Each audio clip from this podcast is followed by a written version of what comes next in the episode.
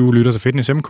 Det er programmet for os, der træner. I dag der har vi fået besøg af Simon Darville, som har været på besøg i programmet tidligere til snak om vægtløftning og vægtløfteruddannelser og bobslæder blandt andet. Uh, han skrev til mig forleden, uh, fordi han er i gang med den tyske vægtløftningstræneruddannelse, uh, som man er snart ved at være færdig med næste lag i, eller er næste er færdig. Er færdig. Ja, okay. uh, om ikke vi skulle snakke om det, og så tænkte jeg, det var sgu en god idé. Vi skal lige følge op på det her med bobslæderne. Der har også lige været V M i vægtløftning og sådan noget. Så uh, det bliver sådan en uh, low-key omgang bobslæde og nok mest vægtløftningsslæder. Øh, og formålet Fitness M K, det har jeg jo snakket om mange gange. Nogle gange så er det også bare at sladre lidt øh, og få sådan et kvalificeret øh, input fra øh, rundt omkring sådan fra miljøet af det trænende folk. Øh, og Simon, han er jo dybt begravet i vægtløftningen på mange måder. Har du også arbejdet i sekretariatet, eller gør du stadigvæk det? Altså, jeg arbejder lidt som, som konsulent. Okay, ja, ja. Øh, han er dybt begravet i øh, vægtløftningen på alle mulige måder. Dybt fedtet ind, elbow deep. Så øh, det er oplagt som dagens emne. Jeg er altså vært... Øh, Anders Nedergaard, a k a. doktor Muskel, og velkommen igen, Simon. Tak skal du have. Du ser godt ud. Tak. Du har fået højt hår. Ja, jeg har også blevet spurgt om, hvad der foregår. Er det noget med luftmodstanden og det der bobslæde noget, når det ikke... Øh... Ja, når det ikke lige gik, så må man lige udnytte at kunne få højt hår. Øh, det får spare huen væk her til vinter.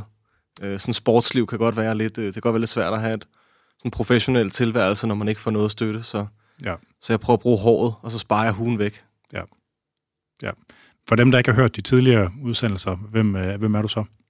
Jamen, øh, jeg hedder Simon, og jeg har lavet vægtløftning i meget, meget lang tid. Øh, sytten år må det være. Efter. Hvor gammel er du? tredive. Uff, det gør stadig ondt at sige. Øh, det er lidt for tidligt, du har det der, det må jeg altså bare sige. Er det det? Ja, det er det altså. Det bliver aldrig bedre end det er nu. Ja. Og så bliver det fandme skidt. Nej, øh, ja, jeg har lavet vægtløftning. Øh, du er vægtløfter. Jeg er vægtløfter. Jeg laver stadig vægtløftning, ja. Så har jeg haft en, øh, en lille detur over i noget, et bobslædeprojekt, ja.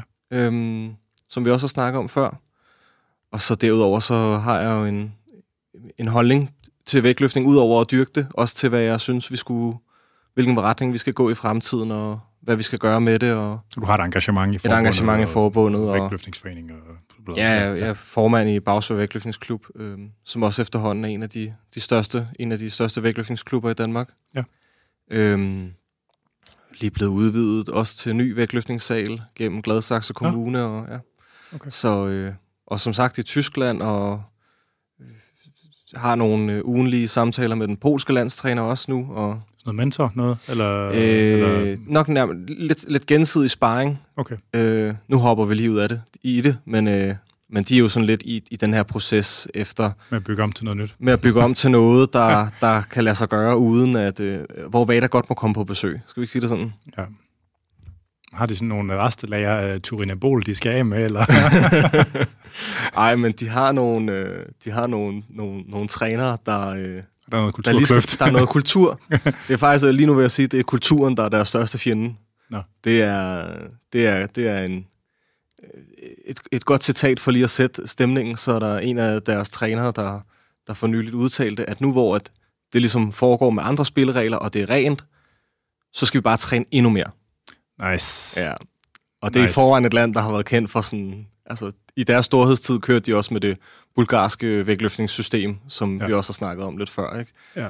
Øh, og, og, og jeg tror, man ser på sportsfolk, det er sådan nogen, der helst skal komme sådan helt slukket ind i hallen, og nærmest ikke kunne gå, og lige skal varmes op en halv time. Og så, og så var endnu mere slukket, når det går igen. Og så var endnu mere slukket, når det går igen. Så bliver de lige varmet op en time af fysioterapeuten, ikke? Og så bare på med nogle knæb ind. Ja. Ja. Ja, så den, den, øh, den, den kultur skulle vi helst gerne have, have gjort noget ved. Ja. Så de, skal, de har brug for noget sparring på, altså, hvordan ren vægtløftningsorganisation ser ud, eller hvad? Ja, altså man kan sige, det som, som jeg jo ved lidt om, er jo, hvordan øh, fungerer tysk vægtløftning, der ligesom har et system nu, som er meget anderledes end, end de, hvad kan vi sige, de lidt ældre systemer, som jo baserer sig meget på doping, ikke?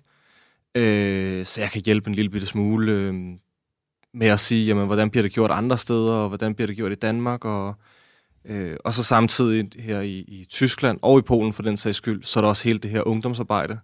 Altså alt det, jeg har været fedtet ind i, i forbindelse med at lave øh, Dansk Vægtløftningsforbunds nye træneruddannelse, hvor vi har, har D I F som medspillere. Altså, det kan godt være, at vi ikke er de dygtigste inden for, øh, for sådan øh, vægtløftningsteknik eller programmering endnu, men, øh, men vi forstår faktisk ret godt det der med, med børn og binding til sport. Det organisatoriske. Og organisatorisk, det her forenings øh, Danmark, kan man sige. Det her med, hvordan synes børn, det er fedt at gå til sport, og de her lande, altså Tyskland og Polen, de mærker, også, de, noget, eller hvad? de mærker også, ja, og de mærker også nu, at man får altså ikke længere bare sådan forældre, der sender deres børn hen, ikke? Og de der børn er heller ikke, de kommer heller ikke bare af sig selv, ikke? De kan være YouTube-stjerner i stedet for, så du skal ligesom på en eller anden måde øh, pædagogisk binde dem lidt til, øh, til sporten, ikke? Ja. Øh, og de ting, altså for eksempel i, i her det tyske træneruddannelse, vi har lavet, altså det der var af, af pædagogik, det var en eller anden øh, teori fra nitten femoghalvfjerds med, øh, altså et eller andet, øh, meget, meget krads i overfladen, øh, så det er sådan et, øh, sådan et progressivt, humanistisk perspektiv, der ligesom øh, skal presses, klemmes ind i det på en eller anden måde.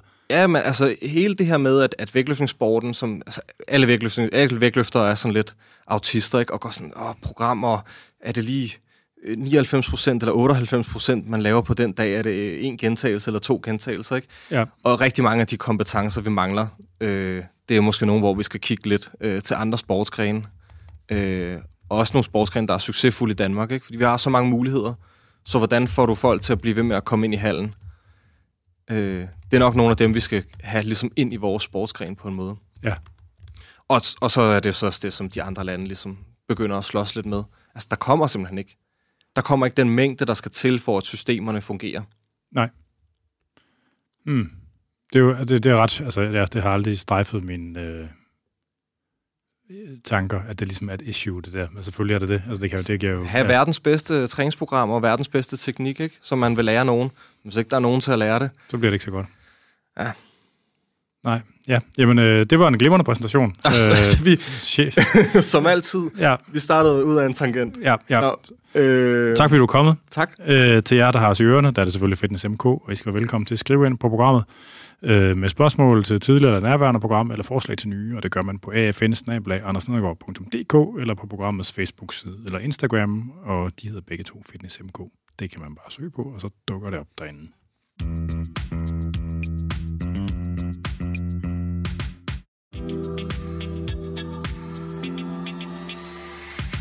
Der skal vi til i gang. Hvordan går det med bobslæderne? Nu har du allerede foregrebet begivenhedernes gang. Sorry. Eller, eller nej, jeg vil faktisk, jeg vil faktisk gerne lægge fra land. Altså det her med, altså nu, du, du sagde du selv det her med, at alle, at, eller de fleste vægtløfter er sådan lidt autister, og, og du vil ikke godt sidde og pille sig selv i, hive sig selv i tidsmanden, eller hvad det er. Ikke? Sådan, det er meget sådan, man kigger lidt indad. Sådan, øh, og jeg har også en fornemmelse, at du passer sådan lidt i den, den kategori, ikke? Bliver vi cancelled nu for at sige det her? Jamen, det er det da ikke, det er lige meget, fordi folk er vant til at sige ulækre ting hele tiden alligevel. Så det er sådan, men... Men det der med, at du fortalte om, at du havde jo du fået et angstanfald, efter den første oh, gang, du var kørt ned. Ja, øh, frygt måske. Om det, du beskrev, det er et angstanfald. Ja, okay. Det er det. Altså, det kan godt være, at det ikke er så føles så mandigt at sige det, men det, du beskriver, det svarer til, at alle andre kalder et angstanfald. Og, øh, og du, du beskrev det som en meget intens oplevelse. Ja. Øh, og det kan jeg godt forstå, fordi det er det. Og specielt, hvis man ligesom har levet det der liv, hvor man kan kontrollere alt, eller man prøver på at kontrollere alt omkring sig, og så man får sådan et ordentligt loss lige de mentale løg af, ikke? Øh, det var bare sådan en, det var, det var en god historie. Det, ja, ja, det gjorde noget. Ja, altså til dem, der ikke har hørt det før, ikke? Så øh, ja, det var første gang, I kørte rigtig ned i bobsleden. Ja. øhm, så helt kort, så, så øh, min kammerat, god ven, Janik, og, og jeg, vi startede jo ligesom det her bobsledprojekt, Øh, uden at have siddet i en bobsled. Og, øh, og det betyder, at man laver rigtig, rigtig meget forarbejde til en sportsgren, man egentlig ikke rigtig har prøvet. Altså, vi var afsted og prøve at lave noget, noget skubtræning, og så skal man ligesom allerede, inden man, inden man tager afsted, have noget at tage afsted med, fordi det er altså en ret dyr sportsgren at dyrke. Ja. Øhm, og da vi så var afsted på vores første tur, der, der tror jeg, jeg blev ramt lidt af, øh, okay, what the fuck is this? Ja. Det var sådan en tur i sådan tørre trumpler, der bare bliver rullet ned af en bakke.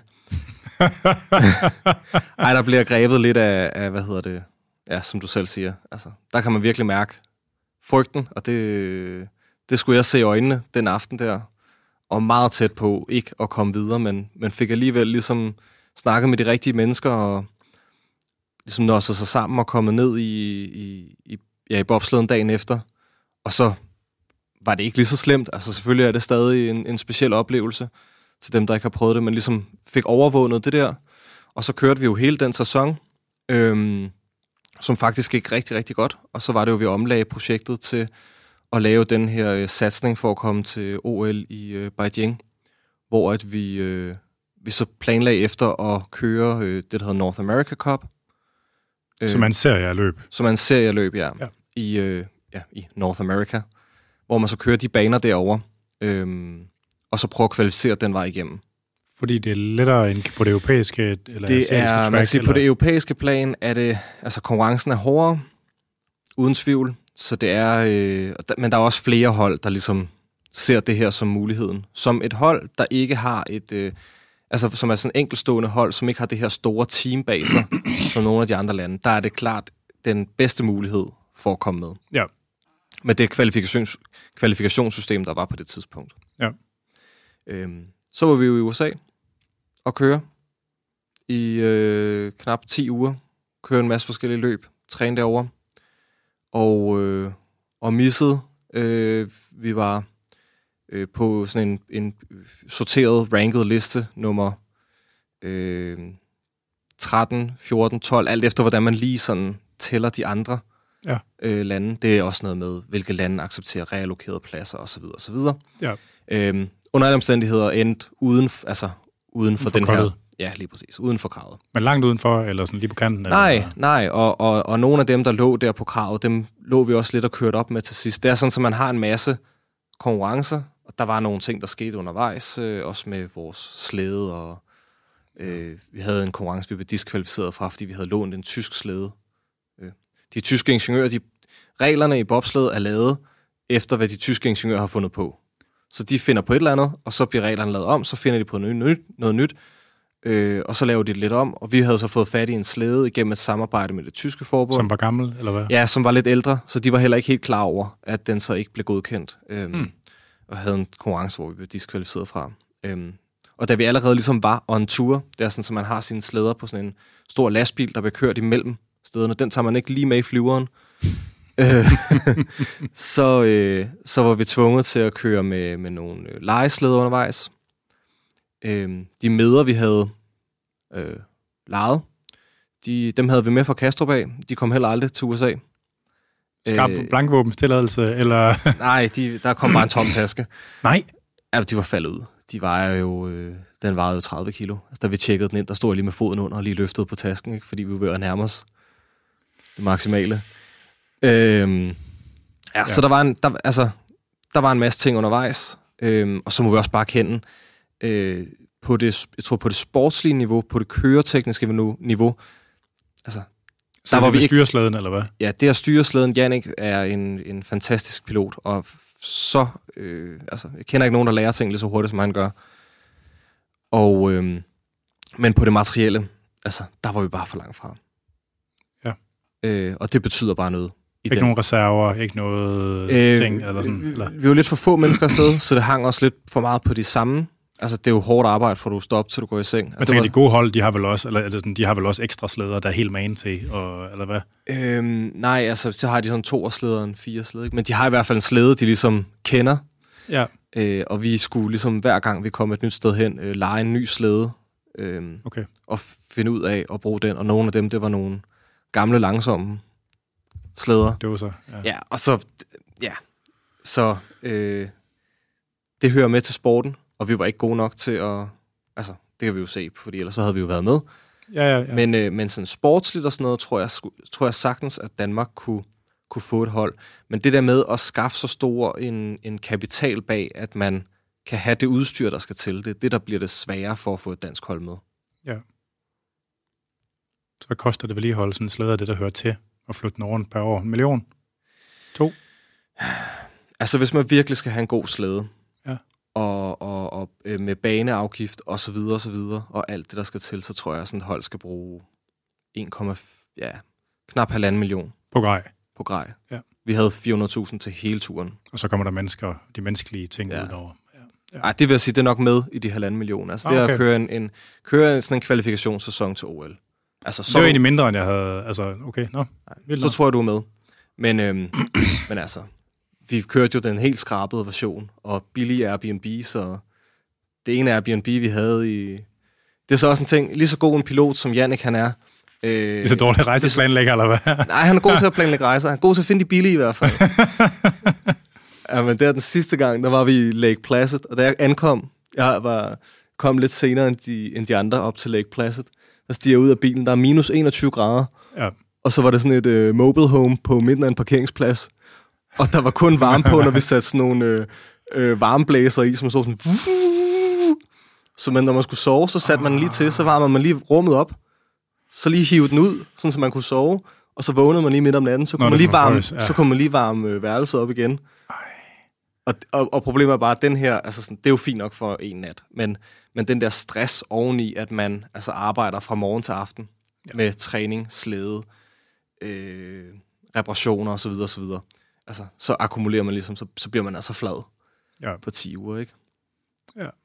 Nogle gange så vil man gerne have nogen, nogen der har lavet noget scrambled eggstain og en øh, stor lang dyne. Og, ja. Ja. Vi gik også bare i sådan en mode til sidst, hvor det bare kørte.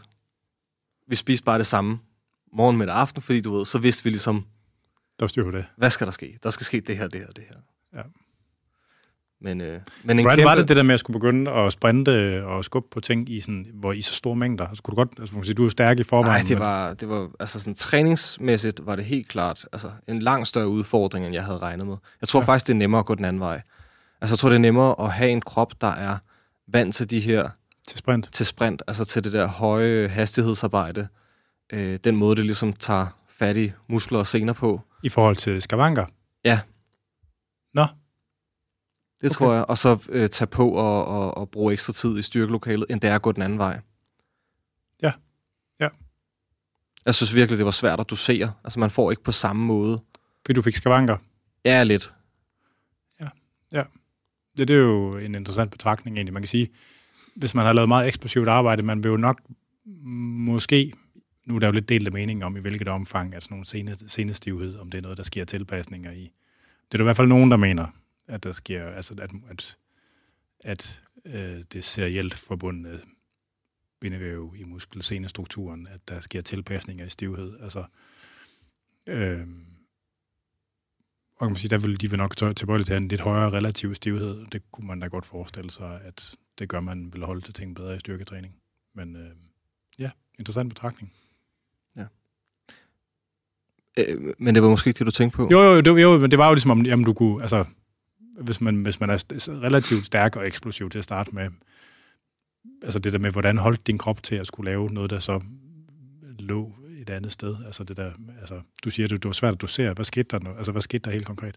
Ja, sådan øh, lidt øh, overanstrengelse i lyske og okay. læg og, altså ja, de, de udsatte steder der fra sprinten.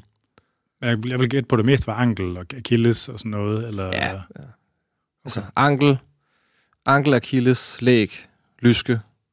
Øhm, det er også en lidt, man kan sige, i, i bobslæde er det en lidt anden type sprint, og lidt alt efter banen. Der er nogle baner med en meget, meget, meget kort, øh, altså med en stejl hældning i starten. Der er forskel simpelthen? Ja.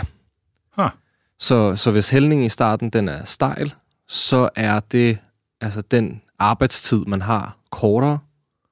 Fordi på et eller andet tidspunkt, så begynder slæden at bevæge sig hurtigere, end, du man, ligesom kan løbe, kan, ja. End man kan løbe, ja. Nå, så, der, så det går faktisk nedad allerede på det sted, man løber den i gang? Nej, det går, øh, så som oftest, så går det øh, sådan lige ud, en lille bitte smule opad. Ej, ja. opad, det vil være en overdrivelse. Øh, det går lige ud. Ja. Og så, ligesom, så løber man lige ud det første startstykke, og så efter øh, fem meter, efter et par meter, ikke fem meter, få meter. Efter, par meter, efter få meter, så starter tiden. Okay. Så man har faktisk ligesom, jo, eks, jo mere eksplosiv du er i starten, jo højere indgangshastighed kan du ligesom gå ind i banen med. Ja. Og så har du ligesom tiden for din indgangshastighed, øh, der starter uret, og så på et eller andet tidspunkt, så, øh, så hopper du ind i slæden, og så passerer slæden sådan den anden gate, og mellem de to gates, det er det, vi kalder for starttid. Okay. Og hvad bruger man den til? Andet end... Øh... Den har en kæmpe betydning for, hvornår man når øh, maksimal hastighed. Men altså, man, øh, den tid, man måler til, når man kører ud af banen i den anden ende, Er det den første eller den anden side, man måler fra? Ja, så, så du starter med at, at, at ligesom skubbe på slæden. Ja. Så kommer du forbi den her første gate. Ja. Og lige så snart, at du passerer den, passerer. lige så snart du bryder den, så starter tiden. Altså okay, den, den, store, den store tid. Ja. Den store tid. Ja. Og så er der sådan en, det er sådan en deltid. Man har deltider ned igennem banen. Ah. Altså sådan mellemtider. Og den første mellemtid, man får, det er sådan lige inden den første kurve, typisk. Okay. Altså det er sådan der, hvor man siger, nu er starten slut. Og så får man en tid, og det er starttiden. Ja. Og så har vi sådan et, en tommelfingerregel, som er sådan et til tre. At en tiende del i starttiden betyder tre tiende del i bunden. Sådan som tommelfingerregel. Ja, okay. Simpelthen på bedre startbetingelser. Ja. Sjovt. Hmm. Men hvordan skrinlægger man så sådan et projekt, altså når I, når I kommer ud på den anden side? Og, altså sådan... Ja, altså vi skulle jo tage en vurdering af, ligesom, hvad skal der ske fremadrettet? Ja. Sidst på det her tidspunkt, der hele det år, der leder op til det her, altså jeg ved godt, det er corona og sådan noget, øhm, altså der har vi nærmest alle sammen været fuld tid i projektet for at skaffe de sponsorater, der, skal, der skulle til, for at og ligesom prøve at arbejde med projektet og prøve at få det til at udvikle sig og træning og så videre og så videre, uden ligesom at have nogen øh, løn i det. Og vi har heller ikke på noget tidspunkt. Altså vi har kun lagt penge i projektet. Vi har aldrig udbetalt noget til os selv. Nej. Og så tror jeg også, vi var et sted, hvor at hvis det skulle fortsætte, uff, uh, der skulle altså. Ja. Øhm, det var det var det var svært at se, hvordan det ligesom skulle kunne lade sig gøre. Øhm, Også, øh, vi havde jo et forbund på det tidspunkt, som også arbejdede for ligesom at, at sige, okay, skal, skal vi have nogle af de her aktører, D I F, Team Danmark, med indover? Nu har vi jo ligesom vist proof of concept. Med, med de her midler kan vi faktisk komme så langt. Ja. Øh, og det er jo fra sådan et, et, et forbundsperspektiv. Ikke? Det, vi så det jo fra vores eget perspektiv, fordi vi jo. var jo dem, der havde det projekt. Hvem, hvem var det, der hjalp til? Øh, jamen, altså, hjalp til det danske øh, bobslæde og skeletonforbund. Er der et forbund, der hedder? Med tusindvis af udøvere. Tusindvis af udøvere. Ej, men de har faktisk, altså... Øh, øh, altså, det skulle ligesom... Det, problemet var også lidt... Alt i vores var jo lidt kaos. Ikke? Forbundet skulle rodfæste sig samtidig med vores projekt, og det betyder også... Nå, det er et nyt var, forbund, eller hvad? Ja, det er et ret nyt forbund. Okay. Øhm, I hvert fald med den satsning, de laver nu. Ja. Og der var meget rolleudskift, og, og hvordan og hvorledes, og hvem... Hvem bestemmer hvordan? Og, altså, der er en masse ting. Noget, der skal falde på plads. Der skal falde på plads, som ja. også skabte en masse stress, vil jeg sige. Ja, ja. Øhm, men altså, de har stadig gang i nogle projekter. Øhm, okay. Nogle ungdoms-O L-projekter og, øh, og forskellige ting. Men er det ikke lettere at rek- altså, rekruttere de der folk fra atletik og sådan noget? Altså... Jo, men det er jo sådan en, sådan en transfer-athlete-sport. Ja. Og det er der heller ikke, det bliver heller ikke lagt så meget skjul på. Altså okay. Det her med, at jamen, hvis du får øh, de her transfer athletes, jamen, øh, du, du, du har allerede folk, der er dedikeret. I mange lande er det jo også en mulighed for at beholde øh, penge i systemet. Altså simpelthen, jamen, hvis nu du har nogen i atletik for eksempel, og det, der skal du forestille dig et, et forbund, som for eksempel i England eller i Tyskland, der lægger man en masse penge i de her personer, altså i deres sportslige karriere. De går på ja, sportsskole, ja. og de gør sådan og sådan, og så ender de lige uden for at kunne gøre sig aktuelle på den internationale atletikscene. Ja, ja. Men derfor kunne de godt måske blive rigtig dygtige til bobsled, og så får alternativet er, at de stopper. Ja. Og så får du bare ikke noget, så får du ikke noget for de ti år, du har betalt en eller anden investering i at gøre dem her gode til ah, en sportsgren. Så øh, fra... Øh, fra de der landes side, hvor man sådan tænker på det som, øh, vi er til for at lave medaljer, der er det jo også en måde at holde pengene i systemet på. Ja, ja, ja, ja. Er der nogen i Danmark, der er sindssygt nok til at køre skeleton? Skeleton, er det det med benene først eller hovedet først? Det er hovedet først. Er, er der nogen, der gør det? Ja, ja, ja. ja. Vi har øh, at fremhæve øh, Rasmus Vestergaard Johansen. Øh, virkelig, virkelig dedikeret sportsmand.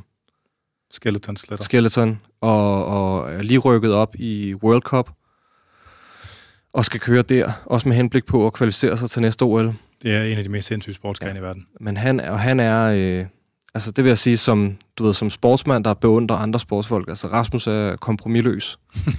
øh, nej, men det er i alle aspekter. Altså okay. Han er så monsterdedikeret, øh, at det må jeg, det må jeg bare tage... Øh, hatten af for. Hatten på mit høje hår. Ikke? Den ja. flyver sgu af. Øhm, og så er der nogle... Øh, så er der nogle af de her ungdoms-O L-projekter i gang også, som nok også skal blive til noget. Okay. En ting, der er sikkert med den her sport, altså uanset om det er bobslæde eller skeleton, lidt mere bobslæde, ikke? Du ved, der er alligevel lidt kamp, men, men den der dedikation, det kræver. Altså en ting er at være øh, sportsmand og skulle passe sin træning og skulle passe på sig selv.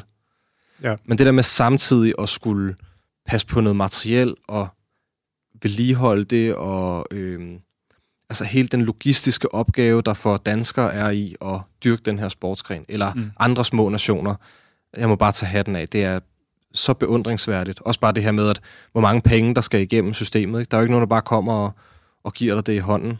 Øh, ja. Og på, den, på det punkt, altså det kan godt være, at tyskerne er de bedste i verden til, til den her sportsgren, og dem fra U S A. Men der kommer også bare en lastbil med nogle mennesker med, og ti trænere, og du ved... der har sørget for det. Jeg bliver nødt til at tage hatten af for alle de små nationer, der dyrker den her sportsgren. Altså det er sådan noget i sportsiværksætteri på sådan en... Sportsiværksætteri, lige præcis. Ja, ja. Og, øh, og det, det kan andre godt lære noget af, tror ja. jeg. Ja, det er en interessant betragtning. Jeg, hvem fanden er det? Jeg har hørt det der før. Jeg har sådan lidt en déjà vu. Jeg har haft den her samtale, noget der minder om den her samtale før. Ikke med dig, men en anden en i en af de her podcasten. Og det kommer måske til mig senere. Men ja, det er øh, interessant betragtning. Så, så, så, men I havde, havde I købt en slæde selv, eller havde I lejet den, eller hvad var det? Ja, vi havde lejet, øh, så vi havde lejet en slæde til sæsonen. Ja. Øhm, ja, den sæson i U S A, ja. der, altså vi kunne ikke tage vores slæde med, og den, sæson, den slæde, vi havde kørt med i sæson et, var heller ikke god nok okay. til at køre. Så vi lejede en slæde af Brasilien, det brasilianske landshold, uden at have set den. Kommer hen, det er den samme slæde som den, vi havde i sæson et. Nice. Ja. Ah, altså man til. Ja, man til. Ja. Man til, ja. Øhm, og, øh, og så var det sådan lidt, okay, hvad gør vi så? De havde så heldigvis en anden slæde, som vi så lejede, øhm, som var fin. Og så fik vi det her tilbud fra Tyskland. Nærmest, du ved, dagen før, dagen, hvor vi skulle... Det, det endelige go til at låne den tyske slæde, det fik vi et par timer før den her cradle, altså den her kasse, sådan en stor aluminiumskasse, øh, som man pakker, øh, som bliver læsset på den her lastbil. Den skulle afsted. Så vi, vi, vi droppede faktisk det sidste træningsrun. Vi stod på træningsbanen. Vi droppede det sidste træningsrun for at komme hen til den garage, hvor den stod, øh, skære, den, og skære låsen op, fordi vi kunne ikke nå at få nøglen. Så vi så bare var sådan, vi må finde en lås til dem bagefter. Så får de en ny lås. Skære låsen op, ind, finde den her bobsled, få den hen til, til den her cradle og sende den afsted. Og så blev den altså kørt fra øh, øh, upstate New York til Whistler i Canada. Nå, ja, okay. Ja. Så du ved sådan, lige på tværs af, af, af Nordamerika. Ja. Og så da vi kom frem, og vi fik nogen til at screene den, så var det sådan, jeg er ikke helt sikker på, at det her system, det er okay. Det var den, der var ulovlig, eller hvad? Ja, det var den, der var ulovlig. Nå. Så derfra måtte vi lege slæder på banerne, eller af de hold, der var i nærheden. Og de der legeslæder, altså i forvejen er det lidt tyndt med udstyr i Nordamerika. Ja. Det blev ikke bedre af, at, at, at, at, altså, at vi skulle til at lege ej, nej, undervejs. Nej, nej. Øhm, nej, det kan jeg godt se. Øh, men for at... Så, så, så bobslæder ude, så fik jeg prøvet det. Jeg, jeg har lige et dementi. Dementi, ja. Hedder det ikke ja, det? Dementi. Ja. Han hedder Rasmus Vestergaard Johansen. Hvad sagde du? Det ved jeg ikke, men... Jeg tror, du sagde Rasmus Vestergaard Johansen. Nå, fedt. Hansen, jeg tror, du sagde Hansen. Du sagde ikke Johansen? Johansen. Ja, okay. Godt nok. Ja, tjek. Nå, men ham skal... Han bliver nødt til lige at... ja, jamen det, det er fint. Det er noteret. Øh, du, trænede, du trænede lidt vægtløftning, mens... Ja, ja altså sådan... Øh, den måde, man bruger vægtløftning på til ligesom at støtte sin... sin altså til at støtte sport. Altså som... som sådan, skal vi kalde for sådan speed strength øh, ja. aktivitet. Ja, så du har ikke lavet så mange squat cleans, eller hvad? Som, øh, eller nej, det, ikke så mange, som, som det var blevet til før. Nej, nej. Kunne du godt vedligeholde din styrke sådan undervejs? Øh, altså, jeg, øh, så jeg tabte mig lidt i kropsvægt. Vi, vi var sådan, fordi der var vi, som sagt, med de her ting på at skulle sprinte og sådan nogle ting. På det tidspunkt, jeg lavede vægtløftning, vejede jeg omkring femoghalvfems kilo. Og så valgte vi at gå ned på omkring øh, niogfirs kilo for at prøve at fjerne lidt belastning, når vi skulle lave de her sprintting. Jeg sagde jo, som jeg sagde før, så havde jeg lidt svært ved at, at, at, at, at få kroppen til at vende sig til det. Mm. Øh, om det var den rigtige strategi, ved jeg ikke helt. Men, øh, men ja, så var jeg dernede en tur, og så lå omkring de her tooghalvfems kilo. Okay. Øh, så det mister man selvfølgelig en lille smule styrke på. Jo, jo. Men altså, men, altså hvad, du kan squat to hundrede og tyve til tredive stykker, eller hvad? Øh, ja, fyrre. fyrre? Nå, okay, men det var bare et gæt. Altså, det var med. Og det, det du sådan kunne holde nogenlunde, eller hvad? Ja, det kunne holde nogenlunde. Ja. Er det en relevant markør i forbindelse med... Øh... Det er en lidt for lang, jeg tror, det er en lidt for lang arbejdstid. Altså, squattet er for... Er powerclean er helt klart tættere på. Okay. Så helt klart, det der første hit, man har med slæden, øh, altså fordi slæden står stille, og så har man ligesom sådan en bjælke, man står på, og kan ligesom sætte af fra ja. i, sådan en, i, i den her sprintstart. Er det, det er en enkelt bjælke til begge fødder, eller hvad? Eller er det sådan for skudt? Som man det er en har... enkelt bjælke til begge fødder, okay. Når man står bagerst. Ja. Ja. Og så, øh, så kan man ligesom sætte af på den, og det vil sige, det der kommer tættest på sådan, i hastighed og sådan noget, helt klart sådan et, et powerclean. Ja. Hvis vi sådan skal prøve at bevæge os så tæt på, på den øh, kraft, hastighed, der ligesom er brug for, ikke? Ja, ja. Det er et rigtigt sted på forsvaret også i kurven. Og, ja. Ja. Ja. Og så bliver slæden jo, så når man har, har brudt, øh, hvad hedder det, øh, inertien der, så, så bliver slæden jo, altså, så løber den jo ligesom hurtigere og hurtigere, og så når det begynder at gå ned ad bakke, så lige pludselig så går det fra at være sådan en, en sprint-acceleration med, med modstand, til nærmest at blive sådan maksimal sprint, til faktisk nogle gange at blive sådan en lille smule overspeed, ja. Hvor fødderne sådan lige sådan skal prøve at Dup, ja. og lige komme ned og få lidt ekstra, inden man hopper ind, ikke? Jo. Ja. Sjovt. Øhm, men for at komme videre, hvad hedder det? Øh... Ja, vi skulle snakke om vægtløftning, ikke? Vi skulle snakke om vægtløftning også. øhm, en af de tidligere gange, du har, du har været på vægtløfterskole i Tyskland.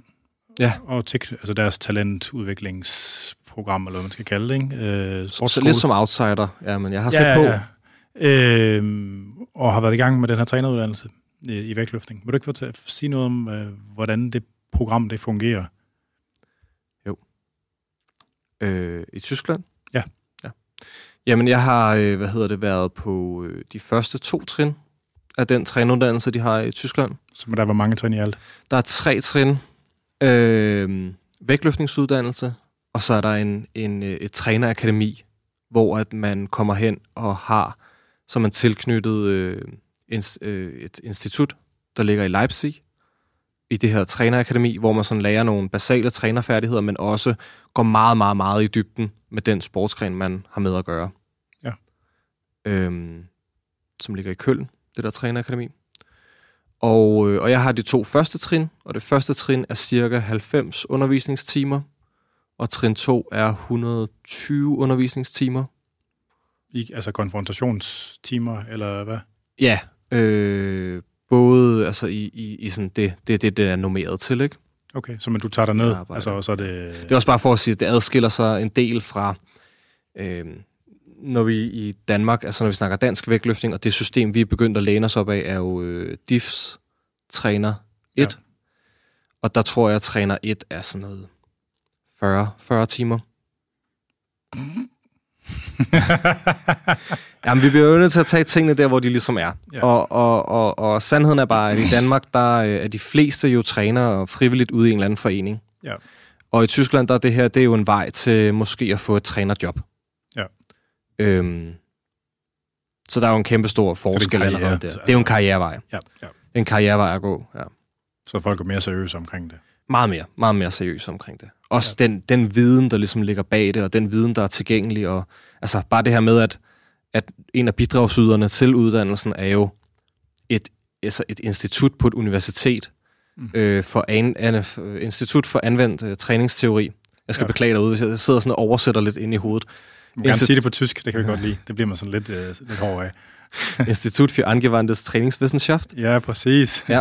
Øh, som jo sidder altså på et, et, et, et helt afsnit på et universitet, som er fakultetsopdelt efter, om det er en holdsportsgren, om det er en, det vi kalder for en, en langdistancesportsgren eller en kortdistancesportsgren. Ja. Og så inden for det også er delt op i de her forskellige arbejdsgrupper, ikke? Så jo, ligesom hvis man jo. er ude på D T U, øh, er på mekanisk øh, teknologi og så er der nogen, der sidder og kigger på robust design. Altså sådan, hele det der træ ja. har de ligesom, som sidder og understøtter øh, alle specialforbundene i Tyskland. Altså man har ligesom to sider. Man har men både... la, la, har de, fungerer de primært som publicerende forskere, eller som øh, mm, konsulenter for, øh, de har...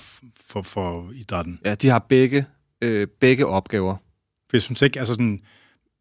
Altså, bevares, jeg ser ikke al litteratur, der kommer ud, det er ikke sådan, men, jeg, men det virker som, altså jeg kender jo de tidsskrifter, hvor man publicerer ja. sportsvidenskab i, og, der, og der, er, der er jo ikke særlig meget af sådan noget dybt, dybt Nej.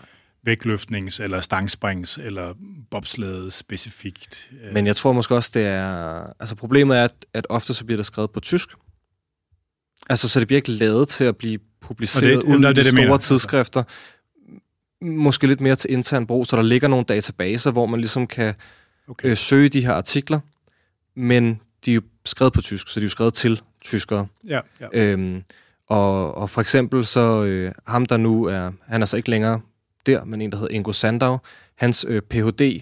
handler om, øh, til dem, nu skal jeg bruge de engelske udtryk. Jeg tror, jeg, jeg, jeg tror du snakkede om det sidst faktisk. Ja, ja, ikke altså han, han har kigget på, øh, nu siger det på engelsk, selvom ja. det gør ondt i hjertet, øh, men snatch pulls, i forhold til dit, øh, din, din snatch performance, om det er øh, submaksimale eller maksimale snatch pulls, man ligesom laver i sit program, og hvilken indflydelse det har på ens præstation. Så de laver sådan en retrospektiv analyse på rigtig mange dat- træningsdata? Ja, eller? Lige præcis. Ja, okay. Nice. Men det var også lækkert at kunne grave. Ja, altså, der men nogen... så er vi også helt inde på, på, på meget, meget, meget øh, specifikt, ikke? Nej, nogle af de der folk ikke. Altså, når man tænker på, hvor mange data, der er opsamlet i det tyske system, nu hvor alt det her A I-teknologi begynder at blive mere tilgængeligt, der må være nogen, der bare sidder og hiver sig så hårdt i pikken i døgndrift, altså over, at man, hvad man, altså, hvad man enten kan nu, eller kan inden for et års ja. tid. Men som vi var lidt inde på tidligere, altså det er jo øh, alt det her med at være sindssygt dygtig til de her ting. Ja. Men lige hvor kommer jeg fra? Vi var ved at forklare, hvad det var for et system, ikke? Jo, jo, jo. Ja, okay. øh, ja, så har man de her trin, og, og kan ligesom øh, derefter øh, lade sig videreuddanne. Trininddelingen, reflekterer det noget med, hvad for et niveau man skulle forestille at operere på, eller er det bare sådan en opdeling? Nej, det er lidt altså, mere, i... fordi man lærer egentlig lidt om det hele. øh, det er også, hvor dybt man ligesom går i tingene. Okay. Øhm, C-træner, øh, trin et, som vi har der, er helt klart mere rettet mod øh, ungdommen. Juniorarbejde, ikke? Ja, ja. Og, og, og det er først nu, øhm, det kunne jeg mærke, forskel fra trin et til trin to, at der er kommet nogle flere niveauer på nogle af modellerne, fordi de har anerkendt hele det her talent-transfer-arbejde. Altså fordi vi jo ser okay. i vægtløftning, at vi kan rykke, især på kvindesiden, der kan vi rykke folk, der kommer fra for eksempel CrossFit, ind i vægtløftning, og faktisk stadig nå ret højt, nå, nå ret langt. Ja, ja. Øhm, Der er ikke så mange, det lykkes for på herresiden. Det er det flere, ja. der går på kvindesiden. Ja, og vi ser jo også nu til O L, at øh, hvis jeg husker rigtigt, så er det tyve procent af medaljerne, der bliver vundet af, øh, af, af sådan tværindstigning i sportskringen. Hvor altså, mange af dem er for CrossFit formentlig, ikke? Så... Jo, men øh, det er for alle sportsgrene. Okay, så no. til, til O L bliver tyve procent af medaljerne vundet af folk, der ikke, altså hvor det ikke er deres oprindelige sportsgren. Hvor de har haft en sportslig... Ja. Jeg ved ikke helt, hvordan de har sat parametrene. Nej, nej, nej. Hvornår øh, stiger man ind, og hvornår har man bare... Er der egentlig noget transfer fra fodbold til vægtløftning? Jeg tænker bare på sådan antropometrisk, at man, nogle, altså, fodboldspillere vil gerne have korte ben, ikke? Og sådan et lavt tyngdepunkt, og, og det er jo en god idé, hvis man er eksplosiv også. Det kunne godt være, der var noget... De er altså... også gode til at drikke øl i omklædningsrummet, og det kan man jo også bruge i vægtløftning. Kan man det? Nej, øh, det bedste eksempel på det er jo, er jo helt klart Line Gude fra Aarhus Atletklub, okay. som jo sidste år vandt Danmarks første E M-medalje. Er hun fodboldspiller oprindelig? Hun er oprindelig fodboldspiller, ja. Ha, sjovt. Det kan man ikke se, når vi spiller fodboldtennis, så vil jeg sige, at jeg stadig dominerer, men... Det var os.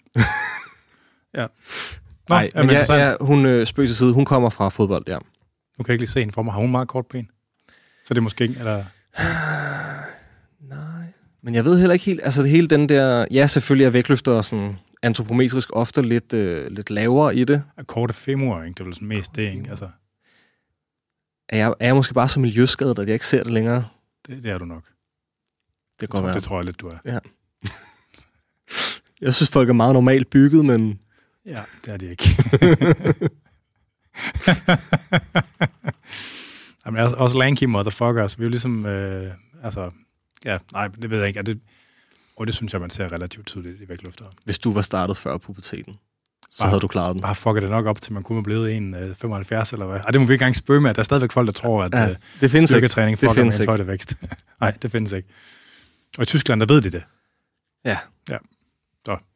Øh, det, var, det var en afstikker. Og, væk, øh, og sådan en, en, en grund, øh, en gennemgående ting, altså sådan helt, det vil sige det, i Tyskland bliver, når vi snakker vægtløftning, meget snakket om som sport, hvor at rigtig meget af den viden, der bliver hentet i, i Danmark, synes jeg, altså desværre ofte bliver hentet fra styrketræning. Ja. Eller sådan, du ved, mere sådan i fitness øh, øje med. Ja, ja. Og der er lidt forskel på, om... Hvordan skal jeg sige det her? Er der meget dybere kulturforskel i det der, end folk, de fleste folk forestiller ja. sig? Altså, som øh, folk tænker nok sådan, alt. Altså... Folk tænker nok, hvad er det for en forskel? Der er en meget, altså meget stor forskel at mærke. Det her med, om noget er sådan en, en sport, og bliver behandlet på den måde, eller om det sådan er en afart af fitness, som det nogle gange bliver herhjemme. Også hvor ja. man sådan søger viden hen. Øh, ja. et, et, et eksempel er, nu ved jeg godt, men hele den her... Øh, fascination og obsession, der er omkring sådan proteinindtag, for eksempel. Ja. Øhm, som, ja, ja, også er vigtig, men hvor at i den tyske træneruddannelse, vi snakker lige så meget om kulhydratoptag, altså fordi det er en sport, du skal ind og præstere, og det handler ligesom om på alle træningspas at kunne præstere, og det kræver nogle gange, at der er noget at ja. brænde af. Ja, ja. Du ved meget mere end mig på det område der, så jeg skal ikke bevæge mig ud på alt for dybt vand. Øh, altså, men, men det du siger, det er, at med inspirationen fra fitnessmiljøet kommer der nogle gange en uproportionel interesse for nogle bestemte ting, der ikke nødvendigvis er relevant. Ja, så skal man have en, en, en proteinbar uden nogen kulhydrater i, eller sådan ja. et eller andet, hvor at sådan... Sådan noget low-carb-lort, det har ja, altid været en misforståelse. Sådan, det har altid været en misforståelse. Det er ret godt at have nogle kulhydrater, når du ligesom skal performe. Ja, ja. Øh, skal man, altså er der noget sådan praktik på den måde, man skal have atleter, man følger igennem, og man ligesom har sådan nogle cases med fra sin egen trænervirke? Nej, desværre. Altså vi havde nogle, vi havde nogle cases, hvor vi ligesom skulle beskrive, øh, trække nogle paralleller til nogle af dem, vi ligesom... Nogle cases, I fik udleveret? Nej, altså sådan, nogen? Nå, okay. nogle, nogle, nogle opgaver undervejs i uddannelsen, ikke, hvor okay. vi skulle gøre det her. Og det hele bunder jo i, at... Altså, det, det kan jeg godt sige på dansk, de kommer nok ikke efter mig. Men grunden til, at jeg jo også gør det her, det er jo fordi, at vi er i gang med... at lave de her, de her danske trin, altså ja, trin et, ja. og så er vi så i gang med at arbejde på, på trin to, sådan, så vi ligesom kan få ind i dansk vægtløftning. For mig handler det egentlig mest bare om, at vi får skabt et eller andet miljø, hvor vi tør tale sammen. Altså jeg tror, der er flere af de små sportsgrene, som sådan kan ikke genkende til, at så kører man forskellige øh, filosofier rundt omkring på et eller andet hjemmebryg, øh, og, og jeg håber egentlig bare, at vi kan komme et sted hen, hvor vi kan tage, du ved, den den faglige snak omkring nogle af de her ting. Ja. Øhm, og der er nok nogen, der har ret i det, de gør. Øh, men problemet er den her holdning, hvor man siger sådan, øh, vi gør sådan, og alle, der ikke gør sådan, de er nogle idioter. Ja. Og så kommer man ikke så meget længere. Og det tror jeg også, at sådan, den nye træner Danmark, altså... Øh... Men der er jo, altså, inden for enormt mange sportsgrene nu, der ser man jo sådan et, altså, de talenter, der kommer ind nu, dem, der sådan er...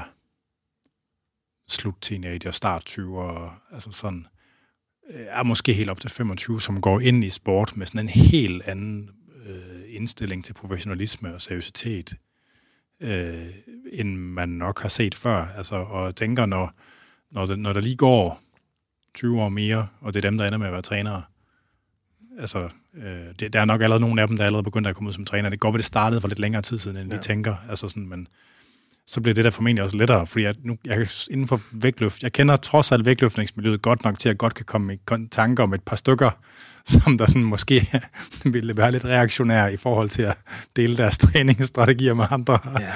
Men altså, det her er jo det er en investering i, i fremtiden. Ja, ja. Øhm, og også bare sådan, så det ikke kommer til at lyde forkert. Der er også rigtig mange af dem, som der, der allerede er. Altså dem, der ligesom har, har gjort et kæmpe stykke arbejde, øhm, som jo ikke har noget imod at høre nye ting og dele ud og, og, og de her ting. Men bare det der med, at vi ligesom på en eller anden måde får skabt en eller anden, en eller anden fælles grund. Og så lidt det, jeg sagde i starten. En kultur for vidensdeling. En kultur for vidensdeling og, ja. og, og en kultur for ligesom at prøve at søge øh, nogle af de her øh, ting, hvordan de er beskrevet. Og, øh, og så mindst lige så vigtigt, alle de her bløde værdier, Ja. Altså, som vi lidt inde på, sådan, for mange, også i vores miljø, der er vægtløftningstræner, det en vægtløftningstræner gør, det er, at de skriver træningsprogrammer, som skal være de bedste i hele verden, og så retter de teknik, så teknikken bliver den bedste i hele verden, og det er det. Det er det at være en træner. Ja. Og der er bare alle de her ekstra aspekter oven. Ja, ja, ja, ja. Øh, altså, det er sådan en... Hvis det kun er de to ting, man interesserer sig for, så er det jo der, hvor i Tyskland, så skulle det være, at man skulle over, som vi snakker om, på Institut for angewandte Trainingswissenschaft, og så sidde der og nørkle med et eller andet. Ja, ja. Det at være træner er jo at kunne binde de her informationer til mennesker og atleter. Ja, i en, i en, i en helhedsorienteret praksis. Ja, lige præcis. Hvor, ja, ja. Og det kræver bare, at man også kan nogle andre ting. Ja. At man for eksempel ved, øh, når en tretten-årig dukker op til træning, hvordan sørger jeg så for, at de har en øh, a good time og kommer igen i næste uge? Fordi hvis ikke de kommer igen, så kan det være verdensmester i at lære folk teknik, men øh, der er bare ikke nogen, der lærer det. Nej, nej. Altså, jeg synes, min, min, øh, min egen erfaring sådan med at træne folk, altså, at, at øh, jeg har ikke haft nogen børn, altså, men, men det der, ligesom, der er virkelig en kunst i at finde balancen mellem styring og frihedsgrader. Øh, fordi der er nogle folk, der dør fuldstændig på, hvis man giver dem sådan et, hvor alt er styret, sæt, reps, pause, belastning, pauselængde, løftetempo. Ja. Uh, det går, jeg har en idé om, hvad der er optimalt, men der er for mange, de bliver bare kvalt af det, ikke? Mm. Og så er der nogen, der gerne vil freestyle fuldstændigt, og det er måske ikke godt for dem. Og det der med at finde det der sted midt imellem, hvor, man, hvor der er noget load management, og der er en eller anden form for tanke om progression, men der stadigvæk er nok frihedsgrader til, man kan lege med det, altså... som er forskellige fra person til person, og inden for den samme person forskellige fra år til år. Og, altså, altså det der med ligesom at finde balancen mellem styring og frihedsgrader, synes jeg virkelig sådan, er, altså for mig at se, så er det der sådan, den store kunst ligger i det der. I forhold til, i, i forhold til det er jo sådan et overlap mellem pædagogik og, ja. øh, og træningsprogrammering. Ikke? Og det er netop det, der er, det er det, jeg synes, der er så, så spændende, og det vi skal blive bedre til, det er jo det her, det her spændingsfelt mellem de her ting. Ja. Altså også øh, altså bare det her med at at at at det også adskiller sig på forskellige alderstrin. Mm. Ja ja ja. Øhm, den måde øh, vægtløftning har kørt på meget øh, alt efter hvor man er startet henne og sådan noget. Men vi har ligesom haft en måde at træne på, og det er den måde vi har trænet seniorer på. Og når der så er kommet en ungdomsløfter, så er vi trænet med de her seniormetoder. Du ved sådan noget, hvor man laver halvfems procent øh, specifikt Øh, træning, og så ti procent øh, ja. uspecifik træning oveni. Ikke? Ja. Hvor vi også efterhånden, det tyder på, at det er faktisk en god idé i de lavere aldersgrupper her. Og venten om. Eller? Og venten om, ja, næsten. Ikke? Øh, I hvert fald noget halvtreds halvtreds. Øhm, ja. Hvis vi er, du er sådan, folk, der er under tretten. Ja. Hvor jeg også bare tror, at man som træner kan være intelligent og bruge de her... altså Hvis, hvis du kommer til træning, og du laver træk og stød, som er forholdsvis monotont, øh, vi er igen tilbage på det her, du skal virkelig synes, detaljen er sjov for at lave vægtløftning. Ja. Øhm, og den resterende tid, der, der siger du, øh, gå lige op og lav nogle mavebøjninger, og du siger det til en tretten-årig, altså, så kommer de sgu nok ikke igen. Nej. Øh, det her med, at man ligesom som træner faktisk har et rum til at lave nogle ting, som er relevante, også for vægtløftning, men som bare ikke er vægtløftning.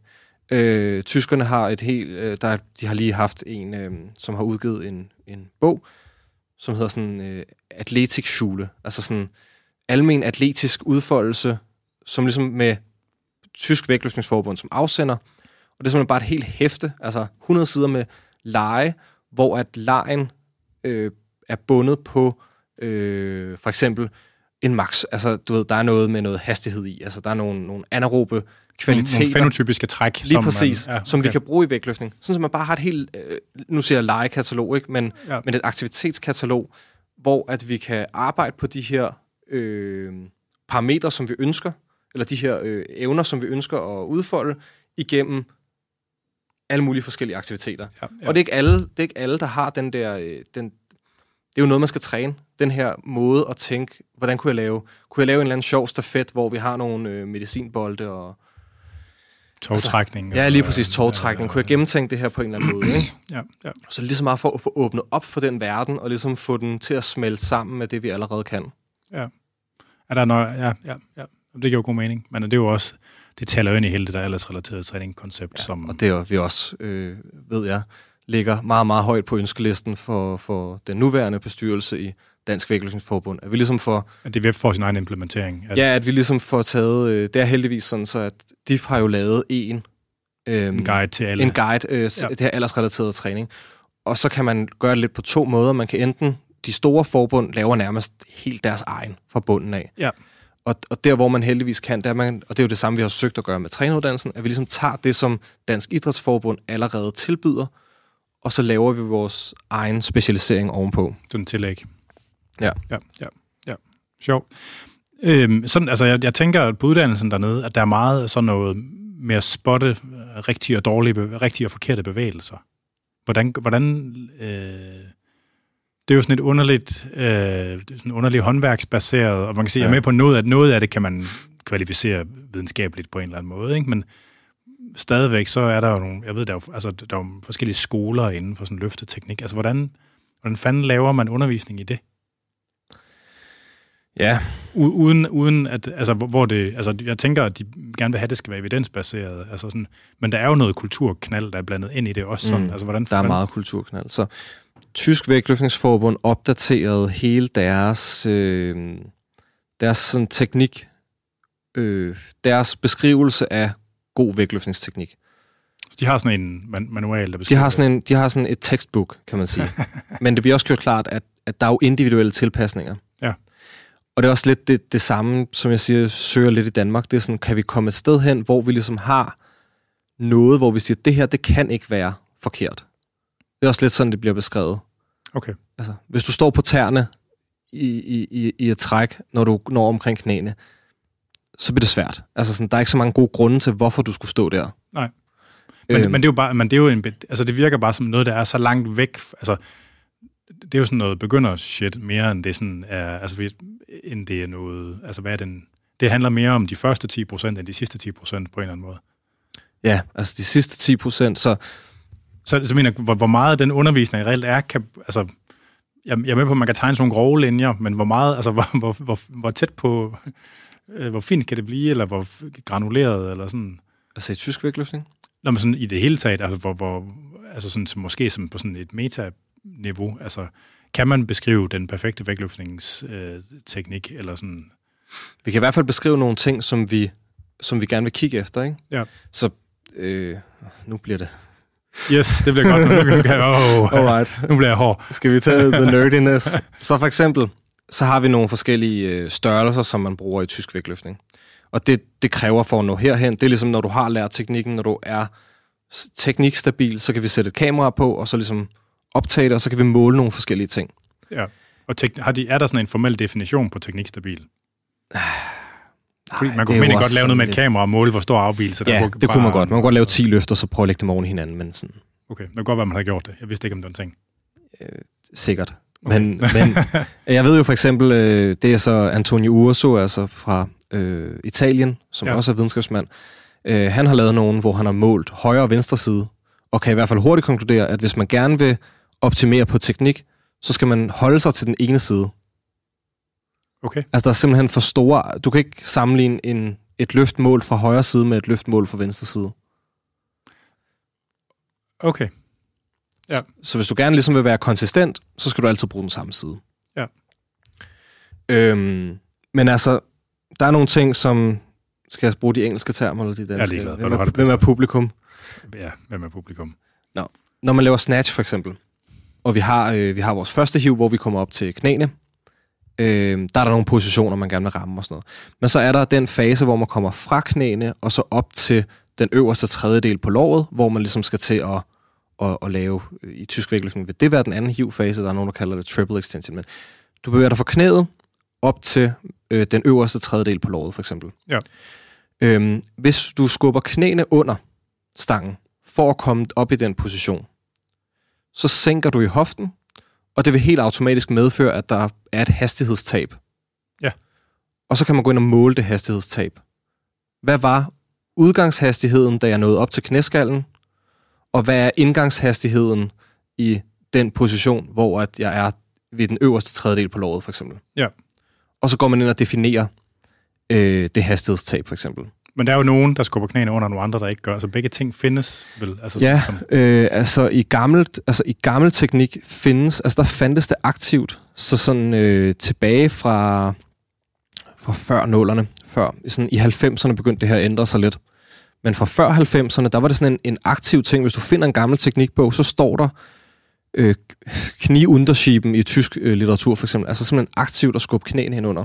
Så man får hoften tættere på stangen. Og ja, men sådan, mere... nærmest øh, sådan rower den ind til sig, eller sådan. Jeg ved ikke, hvordan ja. jeg helt skal forklare det på, på lyd. Øhm, men, men det har man så fundet ud af nu, for eksempel. Det, det skal minimeres. Altså sådan, det giver ikke nogen mening at miste hastighed. Altså en optimal teknik, så holder du øh, den hastighed der, holder du enten konstant, øh, eller har i hvert fald så lille et tab som overhovedet muligt. Men det må have været baseret på, at man kigger på, hvem der vinder konkurrencer også. Hvordan ja, så den måde, man har lavet den nye teknik på, det var sådan en, jeg spurgte nemlig ind til det, det var en blanding af ligesom, øh, altså det var en helhedsvurdering af at tage en kvantitativ vurdering af, hvordan løfter de bedste i verden. Altså en numerisk analyse på forskellige. Ja, lige præcis. Ja. Og så ligesom også øh, sætte sig ned med nogle dygtige biomekanikere, og så sige, giver det her mening? Hvad giver mening her, her, her? Ligesom gennemgå hele løftet. Ja. Øhm. Så nu synes man, det er en dårlig idé at skubbe øh, knæene ind under? Ja, så det man siger nu, det er, definitionen hedder, når du ligesom er nået til knæene, så må knævinklen ikke blive mindre. Hmm. Så man kan godt skubbe sig en lille smule ind i løftet, men du må ikke gøre det ved at lukke i knævinklen. Nej, det giver mening. Så knæene må ikke bøjes mere sammen. Nej. For at komme ind under stangen. Nej. Og derfor må man jo i starten heller ikke øh, strække knæet. Altså, så hvis knæet bliver fuldstændig strakt i starten, så er det virkelig, virkelig svært at ja, komme det, på plads. Ja, ja. Ikke? Og derfor så har vi også den her, altså den her parallelforskydelse, vi nogle gange snakker om. Så hvis man tegner en linje fra skulder til hofte, fra gulvet af, så når du kommer op til knæskallen, så skal de ligesom bare følges ad i sådan en ja, parallelforskydning. Ja, ja. Og igennem det løft, skal ligesom foregå på øh, med balance hen over hele foden, altså med med med centerfod som som ligesom som masse midtpunkt. Ja.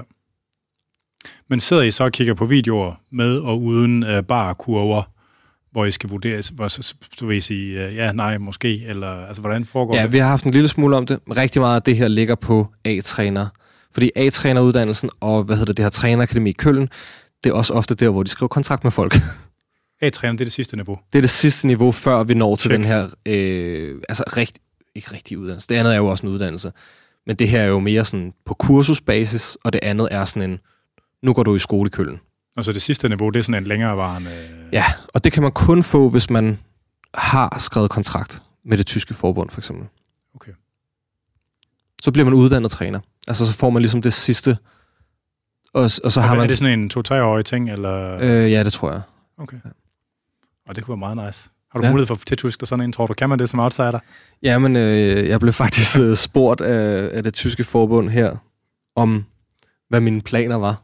Nice. Om de ligesom skulle, skulle finde ud af et eller andet. Ja. Men, altså, hvis... Men det er vel også attraktivt nok, at du er ingeniør i forvejen og sådan noget. Altså ligesom, at det kan også være, at du kan, det kan bruges til noget. Eller hvad? Ja. Så, sådan tænker man i Danmark, ikke? Nå. Der er man sådan... I Tyskland er det desværre sådan lidt mere gate-agtigt, ikke? Der står der, du skal have studeret idræt. Så derfor vil det sige, at alle andre uddannelser er fuldstændig irrelevante end idræt. Nice. Øh, hvor at jeg tror, at i Danmark nemlig, så har man den her, nå, men så kan du nogle ting, ikke? Så kan vi lige, du ved, finpudse lidt det, og så kan du faktisk bidrage med noget. Og, og den tankegang er nogle gange lidt mere øh, fastlåst i, i Tyskland. Ja. Okay, så, så alt det der sådan meget sådan håndværksting, eller der, der, det er mere på det sidste niveau? Nej, altså vi, vi har jo noget om det, ikke? Men det ja. her med sådan virkelig at gå sådan helt ind i, i dybden. Ja. Øhm, det gjorde, altså, hvad sagde du, halvfems timer på den? Altså der er også grænser for, hvor meget? Altså. Ja, altså du har halvfems timer på den første, ikke? Og hundrede og tyve ja. timer på den anden, og så ligger der så hundrede og fyrre timer på det sidste trin, og så ligger det der sportsakademi i Køln, ikke? Nå, men er det sportsakademiet, er det A-træner, eller hvad? Nej, det er ud over A-træner. Okay. Okay. Det er, sådan en, det er sådan en ekstra ting, man får. Så typisk, hvis man bliver A-træner, så er det nok til at, øh, at, at blive træner. Okay. Altså, så kan det være, at man bliver øh, træner i et amt, eller man bliver træner i, øh, i et bundesland. Øh, altså, der er forskellige sådan, støtpunkt, altså sådan steder, som er sådan nogle hovedsæder. Og så i de fleste bundeslande, der har flere klubber, så har man måske også nogen, der ligesom... sørg for at køre lidt rundt og holde gang i det bundesland. Okay. Sådan, jeg er jo sportskonsulent, eller... Ja, ja. Okay, ja. Hmm.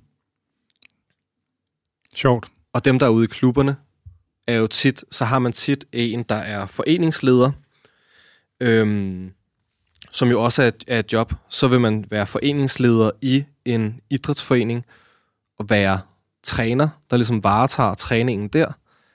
Og så, om form- og så er ens job jo at tilbyde skoler i området og kunne komme til vægtløftning.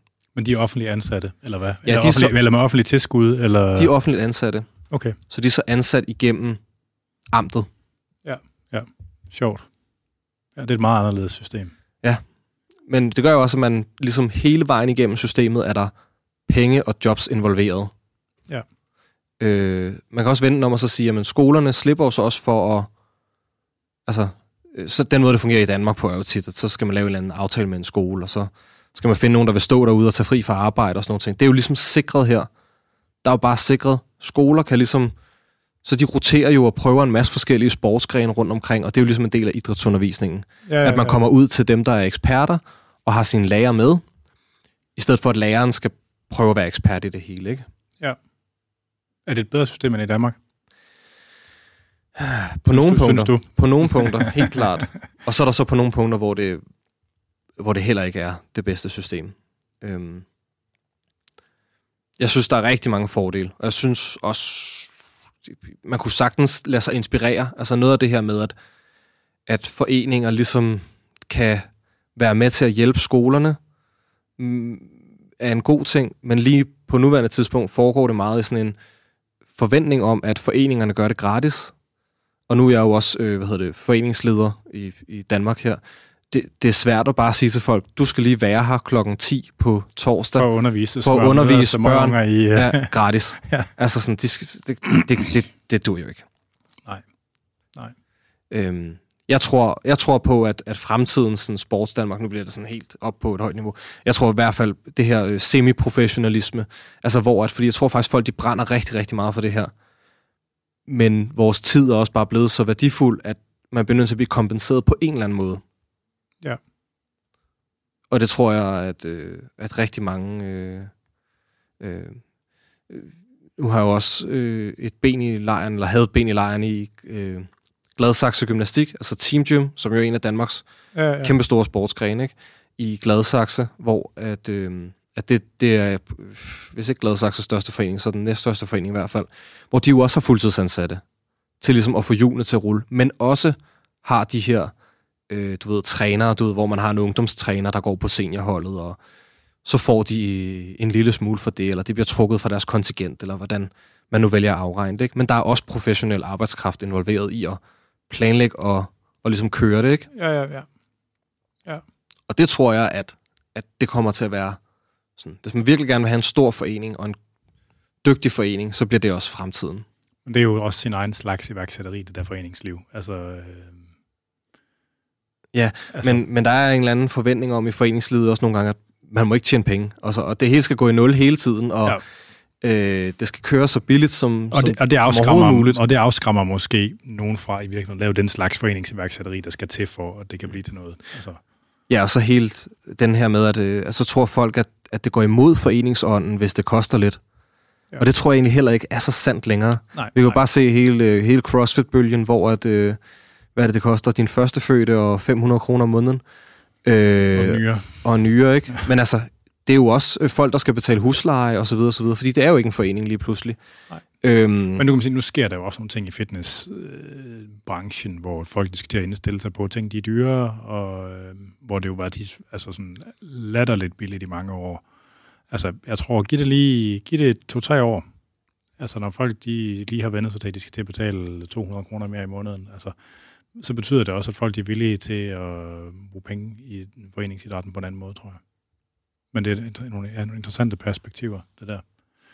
Øhm, hvad er, for at komme tilbage til det med vægtløftning, altså det, man, sådan, en af de største sådan, teknikting, der sådan, øh, er, altså sådan, eller øh, t- sådan teknikafvielse, hvad man skal kalde det, som der sådan er i nyere tid, det er det her med de kinesiske vægtløftere. De bruger split, hvad hedder det, squat jerks i stedet for split ah. jerks. Er det sådan, hvad, hvad, er, hvad er den her, den tyske skoles holdning til sådan noget?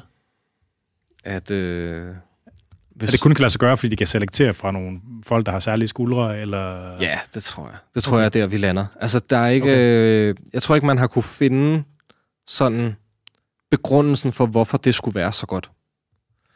Og så... Øh, og så bliver vi også bare nødt til at sige... Altså, vi bliver også nødt til at sammenligne os med nogle lande. Sådan, jeg siger ikke, at der er hundrede procent ryddet op i tysk doping, men hold op, dem jeg kender, altså, og de, de, de interaktioner, jeg har haft med dem dernede, der er bare meget dopingkontrol.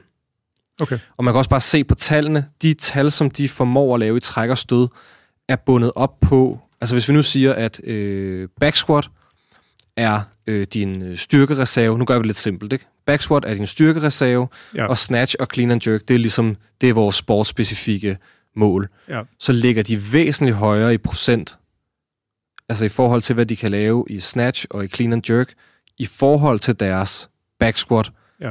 End rigtig mange andre lande. Som en markør for, det mere rent. Som en, en forsigtig markør, så, så vil jeg sige. For, jo sværere du er, og tungere jo, jo sværere du er absolut, og tungere du kan løfte i de her sportsspecifikke ting, ja. Jamen det er også et udtryk for måske, hvor, hvor effektivt det, du laver, er. Ja. Og kinesiske løfter er bare... Altså vanvittigt øh, stærke. Altså gode, kan lave nogle virkelig sindssyge squat-tal. Øh, kan lave nogle helt øh, sindssyge styrketal, som jeg ikke tror, øh, man sådan bare lige kan komme i nærheden af. Øh, De er også meget øh, op siddet, i deres muskulatur. Ja. Jeg sad sammen med øh, ham, faktisk en fra Institut for, for angewandte Trainingsteori, øh, en der hedder Lippmann, som netop også har udgivet rigtig, rigtig meget teori, vægtløftningsteori. Han er desværre død nu. Øh, Men ham sad jeg med ved V M, i, øh, da vi var i... Øh, hvad er den hedder den slynges? Turkmenistan. Ja. Stanistan. Slavistan. Turkmenistan. Så sad jeg sammen med ham, og der var der... Ej, nu, hvis der sidder nogen vægtløfter derude, så retter de mig sikkert, hvis jeg tager fejl i årstal og sådan noget. Og der var der den her kamp. Øh, jeg er ret sikker på, at Tian Tao ligesom var med. Tian Tao var sådan ret kendt øh, ja. Kinesisk vægtløfter. Og jeg mener, han kikser hans sidste træk, eller sådan et eller andet. Uh, jeg bevæger mig så ud på dybt vand, hvis jeg bliver fact-checket på det. Hovedpointen er, at vi sad og kiggede på, de sad ligesom og optog, fordi de tager også data fra de her mesterskaber. Så de sad med et kamera, med det her program, der kan optage, og sad og tog, okay, hvad var den maksimale hastighed i træk, for han fik den? Ja. Og han lå bare øh, på over to hundrede centimeter i sekundet, Øh, som den højeste hastighed, og kommer ind under. Og på det sidste løft øh, ryger han under de her to hundrede centimeter i sekundet, og kikser lige pludselig. Mm. Og nu, det her er en isoleret hændelse. Ikke? Jeg har ikke, desværre ikke dataen til ligesom at lave en, en generel konklusion. Så det var, altså, det var, hans tærskelværdi er der? Ja, hans tærskelværdi ligger bare højere end nogle af dem, som har en rigtig god teknik. Og nogle gange så kommer man til sådan fejlagtigt at sige, jamen de her har god teknik, fordi det ser fedt ud. Øhm... Og det, og det er jo det at være stærk, gør også, at det ser ja, ud, som det at være stærk, gør også, at det ser fedt ud, ikke? I virkeligheden er den gode teknik jo den, hvor du nærmest altså, kan dødløfte skidtet op, og stadig formår at komme under, ikke? Ja. Ja. Altså, har de, har de de der videoanalyser fra sådan nogen som Ilja Ilin og sådan noget også? Ja, ja, de, de tager... Øh, så typisk plejer de at tage alle A-grupper. Så får de en plads ud fra siden, så de, altså, så de kan filme fra siden af, eller hvad? Eller tager de det forfra? Eller? Ja, de tager det sådan skråt fra siden. Programmet kan selv ligesom gå ind og, og nice. regulere. De bruger skiven, ikke? Skiven er jo ja, ja. rund, så de bruger den ovale form til ligesom at... Ovalisiteten, eller hvad? Ja, ja, lige præcis. Ellipsicitet. Ellipsicitet til, ja. til sådan at, at regulere ind på værdierne, ikke? Ja, sjovt. Det kunne være ret sjovt at se de tal også. Fordi han har jo pisset uran, altså... Ja, ja. Øhm. Og var meget, meget, meget, meget, meget stærk. Har du set ham nu? Han står ligner seriøst en, hvor at, øh... han kunne stå nede i buffeten på en badefag af en talje, og du ville ikke ane, hvem det var. Nej, det var også bare, jeg, lavede, jeg forsøgte at være sjov på Instagram, og postede et billede af ham i sådan nogle skinny jeans, og sådan, sådan kan skrive sådan, look how they massacred my boy. Der var ikke særlig mange, der synes det var sjovt. Men, uh... oh, well, fuck it. Men altså med hele det der, øh, det som vi jo kan se nu heldigvis, altså bare lige for at berøre den helt kort, med de, ja. her, de her super...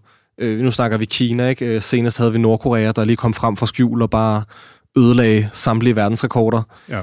øh, Ilja Ilin og de her. Altså heldigvis, det vi kan se nu, er jo, at niveauet er jo faldende. Ja. Altså vi har faktisk rigtig mange øh, lande, hvor at niveauet, øh, hvor vi formår at holde niveauet, øh, og i Danmark er vi jo, du ved, har vi jo især på kvindesiden et højere niveau, end vi nogensinde har haft. Og grunden til, at den her medalje, øh, som Line lavede, kunne lade sig gøre, det er jo både fordi, at vi i Danmark er blevet bedre, og Line er et kæmpe talent. Øh, hvad laver hun? Øh, hun stødte hundrede og... Ej, du skal altid spørge mig om tal og sådan facts, altså, cirka. Altså... kan blive tjekket. Øh, et hundrede og femogtyve stød, mener det var. Og et hundrede og femti stykker af træk, eller...? Ah, træk. Det, det var en, en disciplinsmedalje i ah, stød. Okay. Øh, som var den første medalje, Danmark ligesom okay. vandt, ikke? Og hvad vægtklasse hun i? Til E M. Øh, enoghalvfjerds. Okay. Og det er jo også bare, fordi vi kan se, at niveauet kommer oppefra ned mod os. Ja. Det er ikke, fordi vi har sådan vanvittigt meget, eller, eller nogle af de her lande, vi kan lide at sammenligne os med, har vildt meget fart på opad.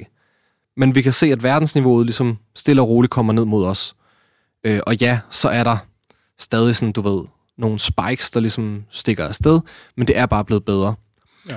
Og ud fra et synspunkt af en, der elsker vægtløftning, så vil jeg sige det sådan, at det har gjort konkurrencen ti gange bedre. Ja. Hvis du sætter dig ned og ser en, en, et, til et europamesterskab, og ser en spændende gruppe nu, og hvis, øh, hvis vi formår ligesom at formidle det korrekt, så vil du se en sportsgren, som ikke længere er, at du sætter dig ned og ser nogen løfte noget tungt, men lige pludselig er det et taktisk øh, spil, hvor der foregår så mange ting øh, omme bag øh, kulissen, altså i opvarmningslokalet, og hvor at der er altså forskel på, om du har tænkt dig at... Altså man kan ikke længere lave den her, hvor man åbner på øh, et hundrede og halvtreds, og så laver man fem kilos, to fem kilo spring, for eksempel. et hundrede og femoghalvtreds. Altså der er mere spil omkring startvægt og, og justeringer. Så meget spil om det. Ja. Og, øh, og, og det kan man måske godt være bedre til, for, til ja, at formidle i den måde. Fordi der er sådan et hierarki, der er sådan en hel hierarki, der ligger bagved, som bestemmer, hvem går ind på vægten først. Og med de nye regler, så lige så snart, at der er en, der har taget vægten, så kan du ikke bruge den til noget.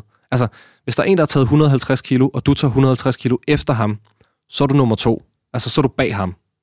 Mm. Så du skal have et hundrede og enoghalvtreds kilo. Og vi ser jo grupper nu, hvor der ligger ti mennesker, der alle sammen har haft deres første forsøg, men ingen har haft deres tredje forsøg. Ja. Og hvis vi forstår at formidle det, altså sådan, det er nervepirrende at stå omme bagved. Problemet er bare, at nogle gange, når vi ser optagelserne, så har vi stadig bare et kamera, der filmer en tom stang, der ligger, du ved, og venter på, at den næste kommer og løfter. Mens der løber en masse febrilske mennesker rundt med sedler om bagved. Ja, lige præcis. Og det, det der spil med de sedler der, og det her spil med atleterne, og det hele det psykologiske spil, hvis vi ligesom for, formår at få det frem, så tror jeg, at det... Jeg tror hellere, vi vil se ti mennesker, der løfter et hundrede og firs, end en mand, der løfter to hundrede og tyve. Ja. Altså, det gør, virke, det gør sporten øh, til en anden. Og det gør i mine øjne den meget mere øh, seervenlig.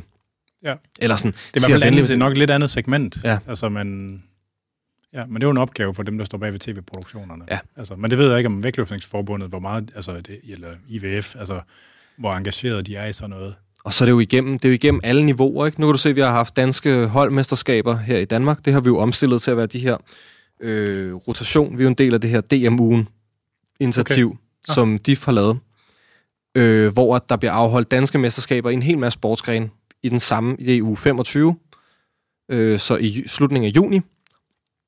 Og i næste gang er det i Herning, sidste gang var det i Aalborg, hvor vi havde hele den her scene nede ved havnen, hvor vi også ligesom har måttet tænke ind i, kan vi lave, kan vi lave et setup, vi har kopieret fra den måde, man laver Bundesliga på i Tyskland, og sådan ind, omstillet det lidt til, til sådan den måde, vi, vores holdkonkurrence fungerer på. Jamen, kan vi lave et setup, hvor at det er nemmere for publikum at forstå, hvad det er, der sker. Og også har arbejdet på sådan at, at gøre det klart, jamen, hvor er øh, folk hen med point, sådan så vi netop kommer hen et sted til den her formidling. Man skal kunne mærke, hvad der er på spil for atleten. Så hvis du går ind på dit sidste løft, ikke? et hundrede og tres, dit hold er på en fjerde plads. Og så kan jeg sidde og speak, og så kan jeg sige, hvis Anders han får den her, så rykker hele holdet op på en anden plads. Ja. Så er der lige pludselig noget på spil. Ja, men der er, noget, altså der er jo noget visualisering, enten til kommentatorerne eller til seerne, mm. der skal gøres bedre, ikke? Ja, og det er jo igennem hele, det er jo både i Danmark, og det er internationalt, og at ja. vi skal arbejde på det her, ikke? Ja, ja. Sjovt. Øh, hvad fanden var det nu, jeg ville spørge om før? Der var et eller andet. Øh, jeg så jeg så sådan en uh, diskussion på Reddit, som jeg tænker, du kan... Nej, nej, det er spørgsmål andet. Der var et spørgsmål først. Jeg tror bare, faktisk, vi snakkede om det sidst også. De, de, der, de der tyske, hvad kan man sige, vægtløftningsvidenskabsfolk, er der nogen af dem, der har nogle tanker om, hvorfor fanden vi ikke... Hvorfor de der kineser ikke tester positivt? Hvad det er, de gør?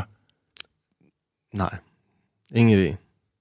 Altså, vi, det, det, de har jo præsteret på et mistænkeligt højt niveau i meget lang tid. Jeg har haft én positiv dopingprøve i stort, de sidste tyve år. Stort set uden dopingtest, ikke? Eller uden positiv dopingtest. Ved man, om de bliver dopingtestet? Er det, er det dokumenteret? Jeg troede, det var dig, der vidste sådan noget. Pas, jeg har ikke kunne finde ud af det. Er det ikke bare Compound V? Har du set The Boys? Ja, ja. ja. Det kan godt være, det er Compound V, men altså, det er jo bare... Altså, der, der er formentlig nogle rigtig kloge folk dernede, som bruger al deres tid på at nørkle med vægtløftning, ikke? Altså... Ja, det er... Jeg må være der svar skyldig. Det som, det, som den jo viste, øh, den her tyske dokumentar, Der Herr der Heber. Men der snakker øh, ikke så meget Kina, vel? Nej, de snakker ikke så meget Kina. Men hvis vi snakker de andre lande, så der kom det jo lidt frem, at i virkeligheden er det ikke sådan så meget, fordi at der er et eller andet wonder drug, der ikke kan blive testet. Men simpelthen men det, bare... Men handlet det var, med fravær af dopingtests. Ja, og det var korruption, ikke? Så ja, den, ja. den, den pisprøve, der, der stod i skabet øh, i Schweiz, eller hvor den stod henne, altså den tilhørte slet ikke den, der havde leveret den. Så du kunne teste med verdens bedste, fint kalibrerede udstyr, der kunne ja. kortlægge samtlige atomer i prøven. Den vil ikke være positiv, fordi ja. det har aldrig tilhørt den løfter, det var. Men om det er det... Ja. Nu må jeg ikke rejse til Kina længere. Nej, det er slut. Det er slut. Øh... Ja, og det, går, det taler vel så lidt ind i det sidste punkt i virkeligheden, som jo... Altså, der var jo den her dokumentar, ikke? Øh, der her, der Heber, der afdækkede øh, nogle af de her korruptionsproblemer, der har været i forbundet. Og der er tidligere, der er foregået en masse drama sidenhen, også med folk, der skulle ind og ud af bestyrelsen og forsøg, forsøg på at kuppe og jada, jada, jada.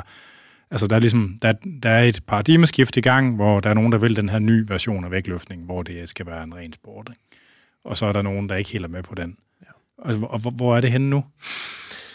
Altså man kan sige, klart en af de mest positive udviklinger er jo, at øh, så International Vægtløftningsforbund står ikke længere for deres egne dopingtest. Altså det er ikke længere forbundet, det internationale forbund, der overser øh, ja, testprogrammet. Okay. Det er... Øh, Lige meget, hvad for en slags konkurrencer det er? Ja, fuldstændig. Okay. Altså, eller det kommer an på, hvad du mener. Det er jo sådan i international sammenhæng, ikke? Om, om det er E M, eller V M, eller O L, eller... Ja, så, så de, vi, over, de, vi de, øh, overser ikke længere, øh, hvad hedder det... Øh, altså, den opgave ligger ikke længere hos dem. Den ligger hos øh, International Testing Agency. Okay. Så det er jo helt klart en stor forskel. Øhm, jeg ved, at der er rigtig, rigtig mange... Øh, som jo arbejder på, at det her det skal blive endnu bedre.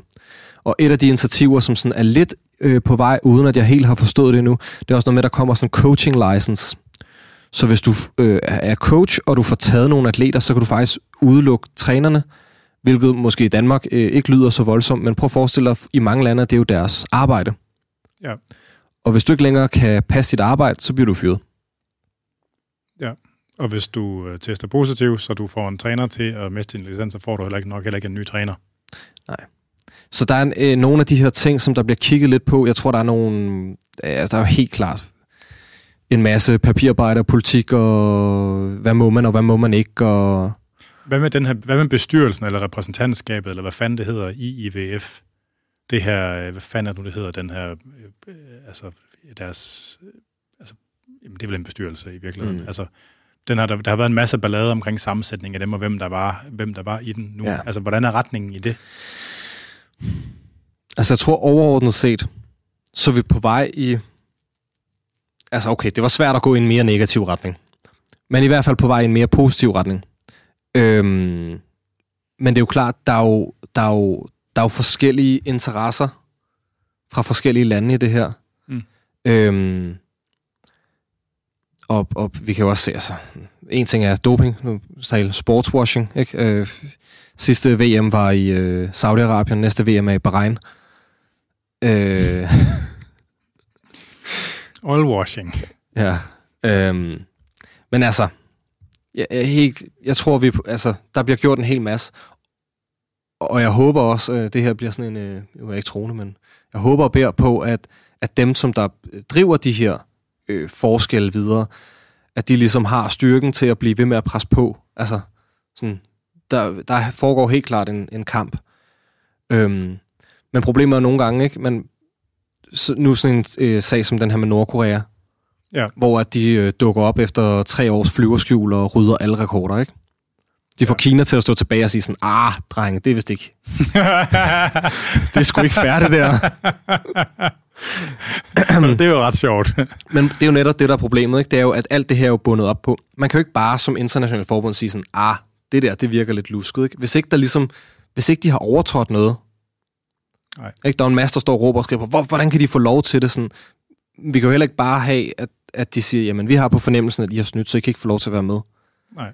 Og derfor er det jo et langtrukket arbejde at blive ved med ligesom at ja, bare holde fast. Det her med at udsigten til at miste status som O L-sport, hvor ligger det henne nu? Hvad Jamen den er det? jo, så vi er jo godkendt til næste O L også. Ja. Og så skal der så snakkes om toogtredive, men øh, vi fik jo et par rosenord med på vejen. Okay.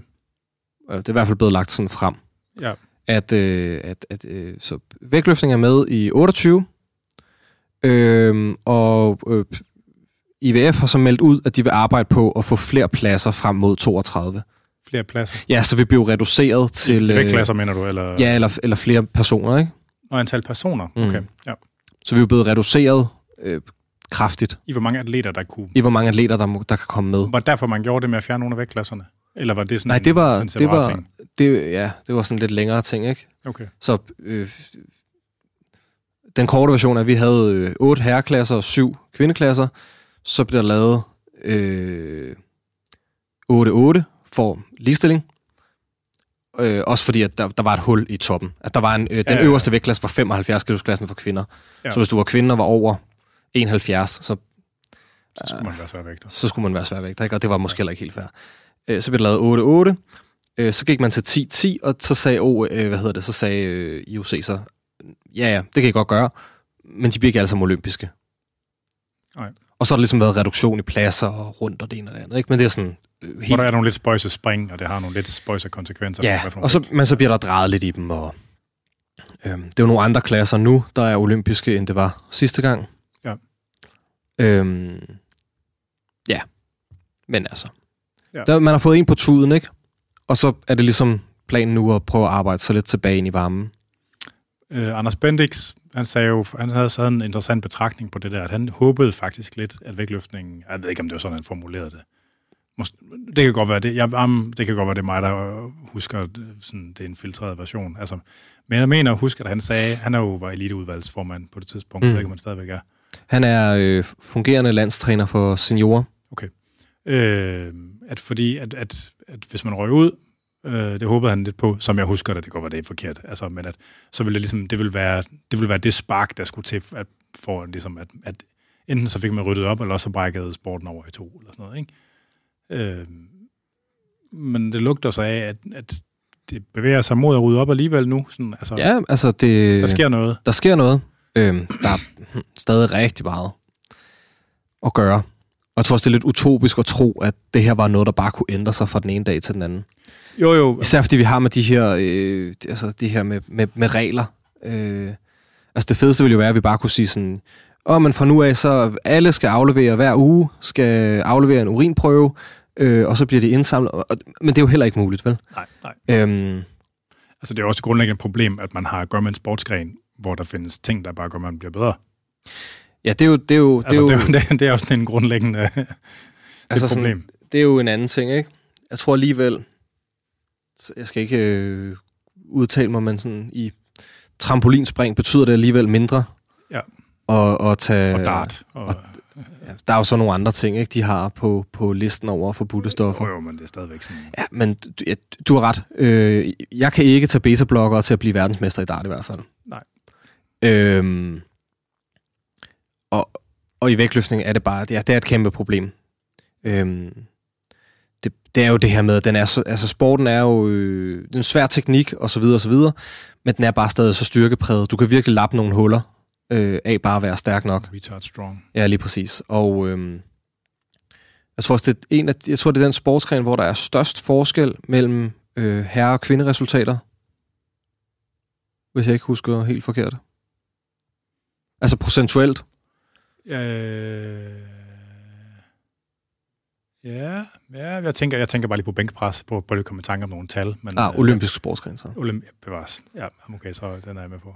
Øhm, hvis man sådan begynder at måle lidt på det og sådan noget, som jo også bare, altså det er bare en meget, meget, meget fysisk sportsgren, ja, ja, ja, ja. Og der er øh, en kæmpe fordel at hente, og det er jo også det der problemet, du... Alle skal selvfølgelig have en eller anden øh, forudsætning for at dyrke sporten, men du kan virkelig springe mange over i køen. Ved bare at være stærk. Ved at være stærk, ja. Og der er bare nogle folk, der er lavet stærkere. Ja, eller kan tage noget, sådan, så de bliver stærkere, ikke? Bevares. Og så er det dem, der gør begge dele, og ja. Så er det rigtig, rigtig træls. Men altså, øh, og, og som sagt, jeg tror bare også, det er det, vi ser i, at niveauet ligesom er på vej fra oven ned mod os. Ja, ja. Ja, det er det samme, som man så i cykelsport efter Festina mm. og... Men når nu vi sådan er ved det her med krudtet vægtløftning lidt og sådan noget, så så jeg sådan en tråd på Reddit, som jeg er nødt til lige at vende med dig. Der blev så inde på er weightlifting, tror jeg, den hedder, den største vægtløftnings-subreddit. Der var nogen, der diskuterede, om der var, om der var nogen, der havde cleanet tre hundrede kilo nogensinde. Og så var der, så der, var der, det var der alle mulige bud på, og så var der flere, der var sikre på, at der var flere, der havde cleanet to hundrede og firs. Det skulle Pisarenko have gjort, og Tarn Ingo, tror jeg også nok. Og sådan, altså op sådan... Du vil bare høre, hvad du tænker om det. Hmm. Altså, der var nogen, der siger, der er helt sikkert nogen, der har lavet to hundrede og firs. Ja. Har de sådan sagt, må det være fra, fra blokke, for eksempel? Skal det være fra gulvet? Uh, whatever. Jeg kunne godt forestille mig, der kunne måske være nogen, der havde gjort det fra blokke af. Okay. Man får alligevel den her fordel i, at man ikke ligesom skal have det der første stykke, hvor man skal forbi knæene, og man kan lidt... Hvis man er god til det. Ja. toogfirs. Uh... Ja. Så det var der flere af de der nørder. Niko Müller er faktisk selv aktiv inde i den også. Jeg kan ikke huske, hvad hans brugernavn er, men det, han skal heller ikke doxes, det var ikke sådan. Men der var flere af nogle, der, nogle af de der rigtige vægtløftningsnørder, der var sikre på det med to hundrede og firs. Altså jeg tager det for pålydende, fordi jeg føler slet ikke godt nok med til. Altså der skal nok være en eller anden kold aften i Sibirien, hvor at der er nogen, der har kedet sig. Der er nogen, der har kedet sig. Ja. Mon ikke. Ja. Altså sådan, de der... Altså de der uhyre, ikke, der har været sådan ligesom, øh, hvad hedder han? Supersøgter nu, hvad hun hedder. Der, øh, øh, Tatiana Kassirina? Nej, ham der har trukket to komma fem. Nå, øh, Lasha. Lasha, altså sådan, altså sådan, hvad, hvad var jeg sådan, han var et hundrede og firs eller et eller andet, ikke? Er det ikke sådan et hundrede og tres? Og, han, og så var der også noget med, at han blev nødt til at gå ned, fordi at øh, hjerteproblemer, ja. Og Tjolakov, han var også sådan noget deroppe omkring, var han, ikke? Og sådan en høj mand på... Ja. Altså, men altså, når man ser nogle, når du ser de der strongman, som jo altså selvfølgelig er tanket op på, altså i en helt uhyrlig grad på alt, hvad der kan gøre folk vildere. Altså, tænker du nogensinde sådan, kan vide, hvad de kunne, hvis man, hvis man, hvis de brugte tid på at lave vægtløftning, eller, eller er det bare sådan en, altså sådan, nu ved jeg godt, vi må ikke, det er et tankeeksperiment, vi virkelig ikke rigtig må lave, fordi at det, det, det feeder lidt ind i det der med grudtet sport og sådan noget. Altså sådan, man, man ser bare sådan nogle øh, retarderede ting, altså sådan. Det var ja. Sjovt at se, hvor retard det kunne blive. Jamen, jeg tror, øh, altså, jeg mærker, vi har, vi har meget, to meget forskellige... Øh, jeg mærker dem der, jeg sagde før, at folk gerne ville se den spændende konkurrence og sådan noget. Du vil gerne bare se. Nej, jeg, jeg vil gerne se begge dele, men ja. Det er forskellige ting. Ja, altså, det er forskellige det, kulturer. Det er forskellige og, ting. Øh, ja, det kunne sikkert blive helt vanvittigt. Det, det er ikke noget, der interesserer mig så meget. Nej, nej, nej. Øh, Ja, og tror du, Lasha han overlever til det næste V M? Det er måske det næste altså, jeg vil spørgsmål. Sige, hver gang han går op på, på scenen efterhånden, så han står nærmest og holder sig til... Jamen, nogle, af, det er sådan, nogle af træningsvideoerne kan man godt se, at han tager sig sådan lidt til hjertet, sådan efter han har løftet noget. Ja, det er ikke... Ja. Det var, det var den der junior-doping-sanktion, det må være det. Ja. Det var det, han ikke... Men nu er han ren. Nu er han ren, selvfølgelig. Det er så også en anden ting, ikke? Altså, øh, kommunikation... Øh, sociale medier og så videre og så videre. Øh, en ting var, vi snakker doping, ikke? Men det her med at forstå, at, at det er bare sådan en kæmpe palette af ting.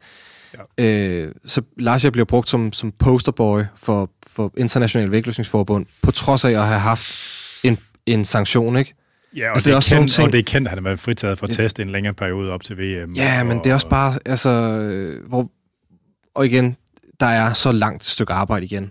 Men vi bliver også nødt til ligesom at sige, okay, der må være nogen, der siger sådan, er det helt smart, at, at samtlige af vores Facebook-opslag er med Lasha i baggrunden, og nu sådan og sådan og sådan, ikke? Ja. Altså, ja, ja, de andre har sikkert også taget noget, men indtil vi ved det, så ved vi det ikke. Nej.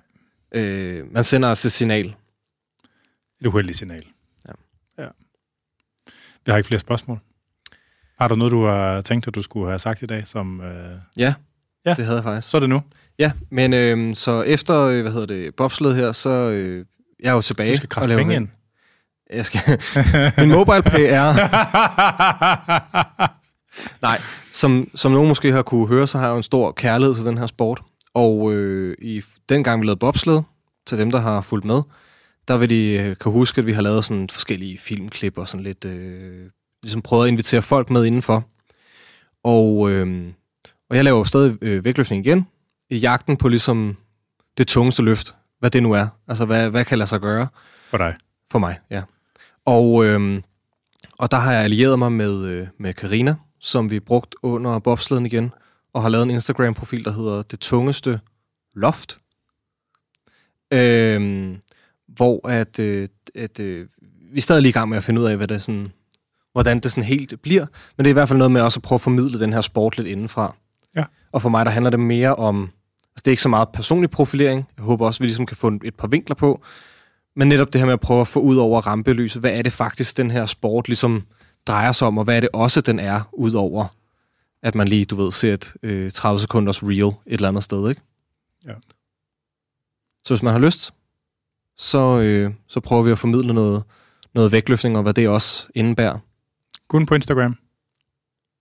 Øh, der er en Facebook-side også, eller Instagram, TikTok? Eller... Instagram lige nu. Ja. Og, øh, og nogle snakke om forskellige ting. Ja. Men øh, det, det er lige i begyndelsesfasen.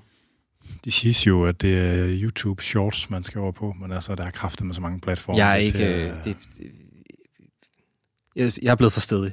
Jeg står ja. her. Ja. Og så må folk jo komme derhen, hvis de vil kigge. Og hvis der ikke er nogen, der vil kigge, så er det også fint. Det, det, så bliver det et, et glorificeret memory board af dengang, man lavede vægtløftning. Det tungeste loft. Ja. Og hvor er du henne nu egentlig i vægtløftning? Altså, altså hvad er det, hvad er det, du har? Du har et tal, du jagter. Ja, jeg har, jeg har flere tal, jeg jagter. Okay, men, lad os høre. Eller er det hemmeligt? Nej, det... Det vil du helst ikke. Den, den lader vi lige ligge. Men øh, der skulle gerne snart komme noget. Hvad laver du som sikkert i træning? Øh, Må man spørge om det? Er det hemmeligt også, eller skal man snige sig op med et kamera til Bagsværd vægtløfterklub? Altså, nu der er en masse ting, vi ligesom har, har skulle omstille, og øh, det her med at prøve at omstille en hverdag til ligesom at, at, at presse det sidste juice ud, der ligesom er i kartongen, ikke? Du, nu taler du din alder, eller hvad? Nu taler jeg, ja, sådan, hvor mange år er der sådan realistisk igen, yes. og øh, jeg er blevet færdig med studiet, og ligesom, så lige nu er det hele sådan i gang med at, at, at blive indrettet efter, og, og ligesom Bygge et liv. Bygge et liv, der, hvor at man, man ligesom kan efterlade noget. For mig handler det sgu meget om at... Altså, jeg synes jo, det er fedt det der med, at ligesom, på et eller andet tidspunkt måske man kunne smække de der øh, femogtredive negative dopingtest i, i bordet, og så faktisk vise, at man godt kan støde to hundrede, for eksempel. Det er der flere drenge i Danmark, flere mænd i Danmark, der jagter lige nu, ikke? Jo. Øh, og vi er flere, der ligger i de her minus ti tyve kilo derfra, ikke? Hvem er ellers prospekter til det? Øh, Omid Alarm og Jakob. Han er op i vægt igen? Han er eller? På vej op i vægt, ja. ja. Øh, Jakob Panayotis. Er det Aalborg? Aarhus. Aarhus, okay. Ja. Og øh, så tillader jeg mig også selv at tage en plads i det race der. Ja, ja, ja. Men, men øh, det vil være noget, hvor at sådan, ligesom, jamen, kan man komme med dem og, og, og ligesom lægge det, så vil det i mine øjne også sætte et nyt, altså plante et nyt flag i sådan dansk vægtløftning i nyere tid. Ja. Skal du gøre noget anderledes nu i forhold til... Altså, er der noget i din krop, der har ændret sig i forhold til før og efter? Altså, hele forholdet opslaget? Mellem... på hjernerystelser. Øh... Det var så. hele, hele det der forhold mellem øh, træning og øh, ro, tror jeg, fylder sådan rigtig, stress management. Ja. ja. Øhm, og, og prøve at være lidt bedre. Altså, jeg, jeg er sgu god til at træne og god til at passe min træning. knap så god til at huske at få slappet af. Ja. Og det der med at erkende, at det, det er faktisk en del af det. Altså, at de ja, sidste ja. procenter er ikke nødvendigvis i, i træningslokalet. De er på at have en rigtig, rigtig god træningsrytme, hvor at man selvfølgelig lægger noget pres på, men så også har noget tid til ligesom at, at restituere for det pres. Ja. Ja. Der er et par tekniske detaljer, hvor at, øh, jeg arbejder sammen med en ny træner i Bagsværd vægtløftningsklub, der hedder Matje, hvor vi også lige tager et skridt. Ja. Lige tager et skridt tilbage, for at forhåbentlig at tage to skridt frem. Okay.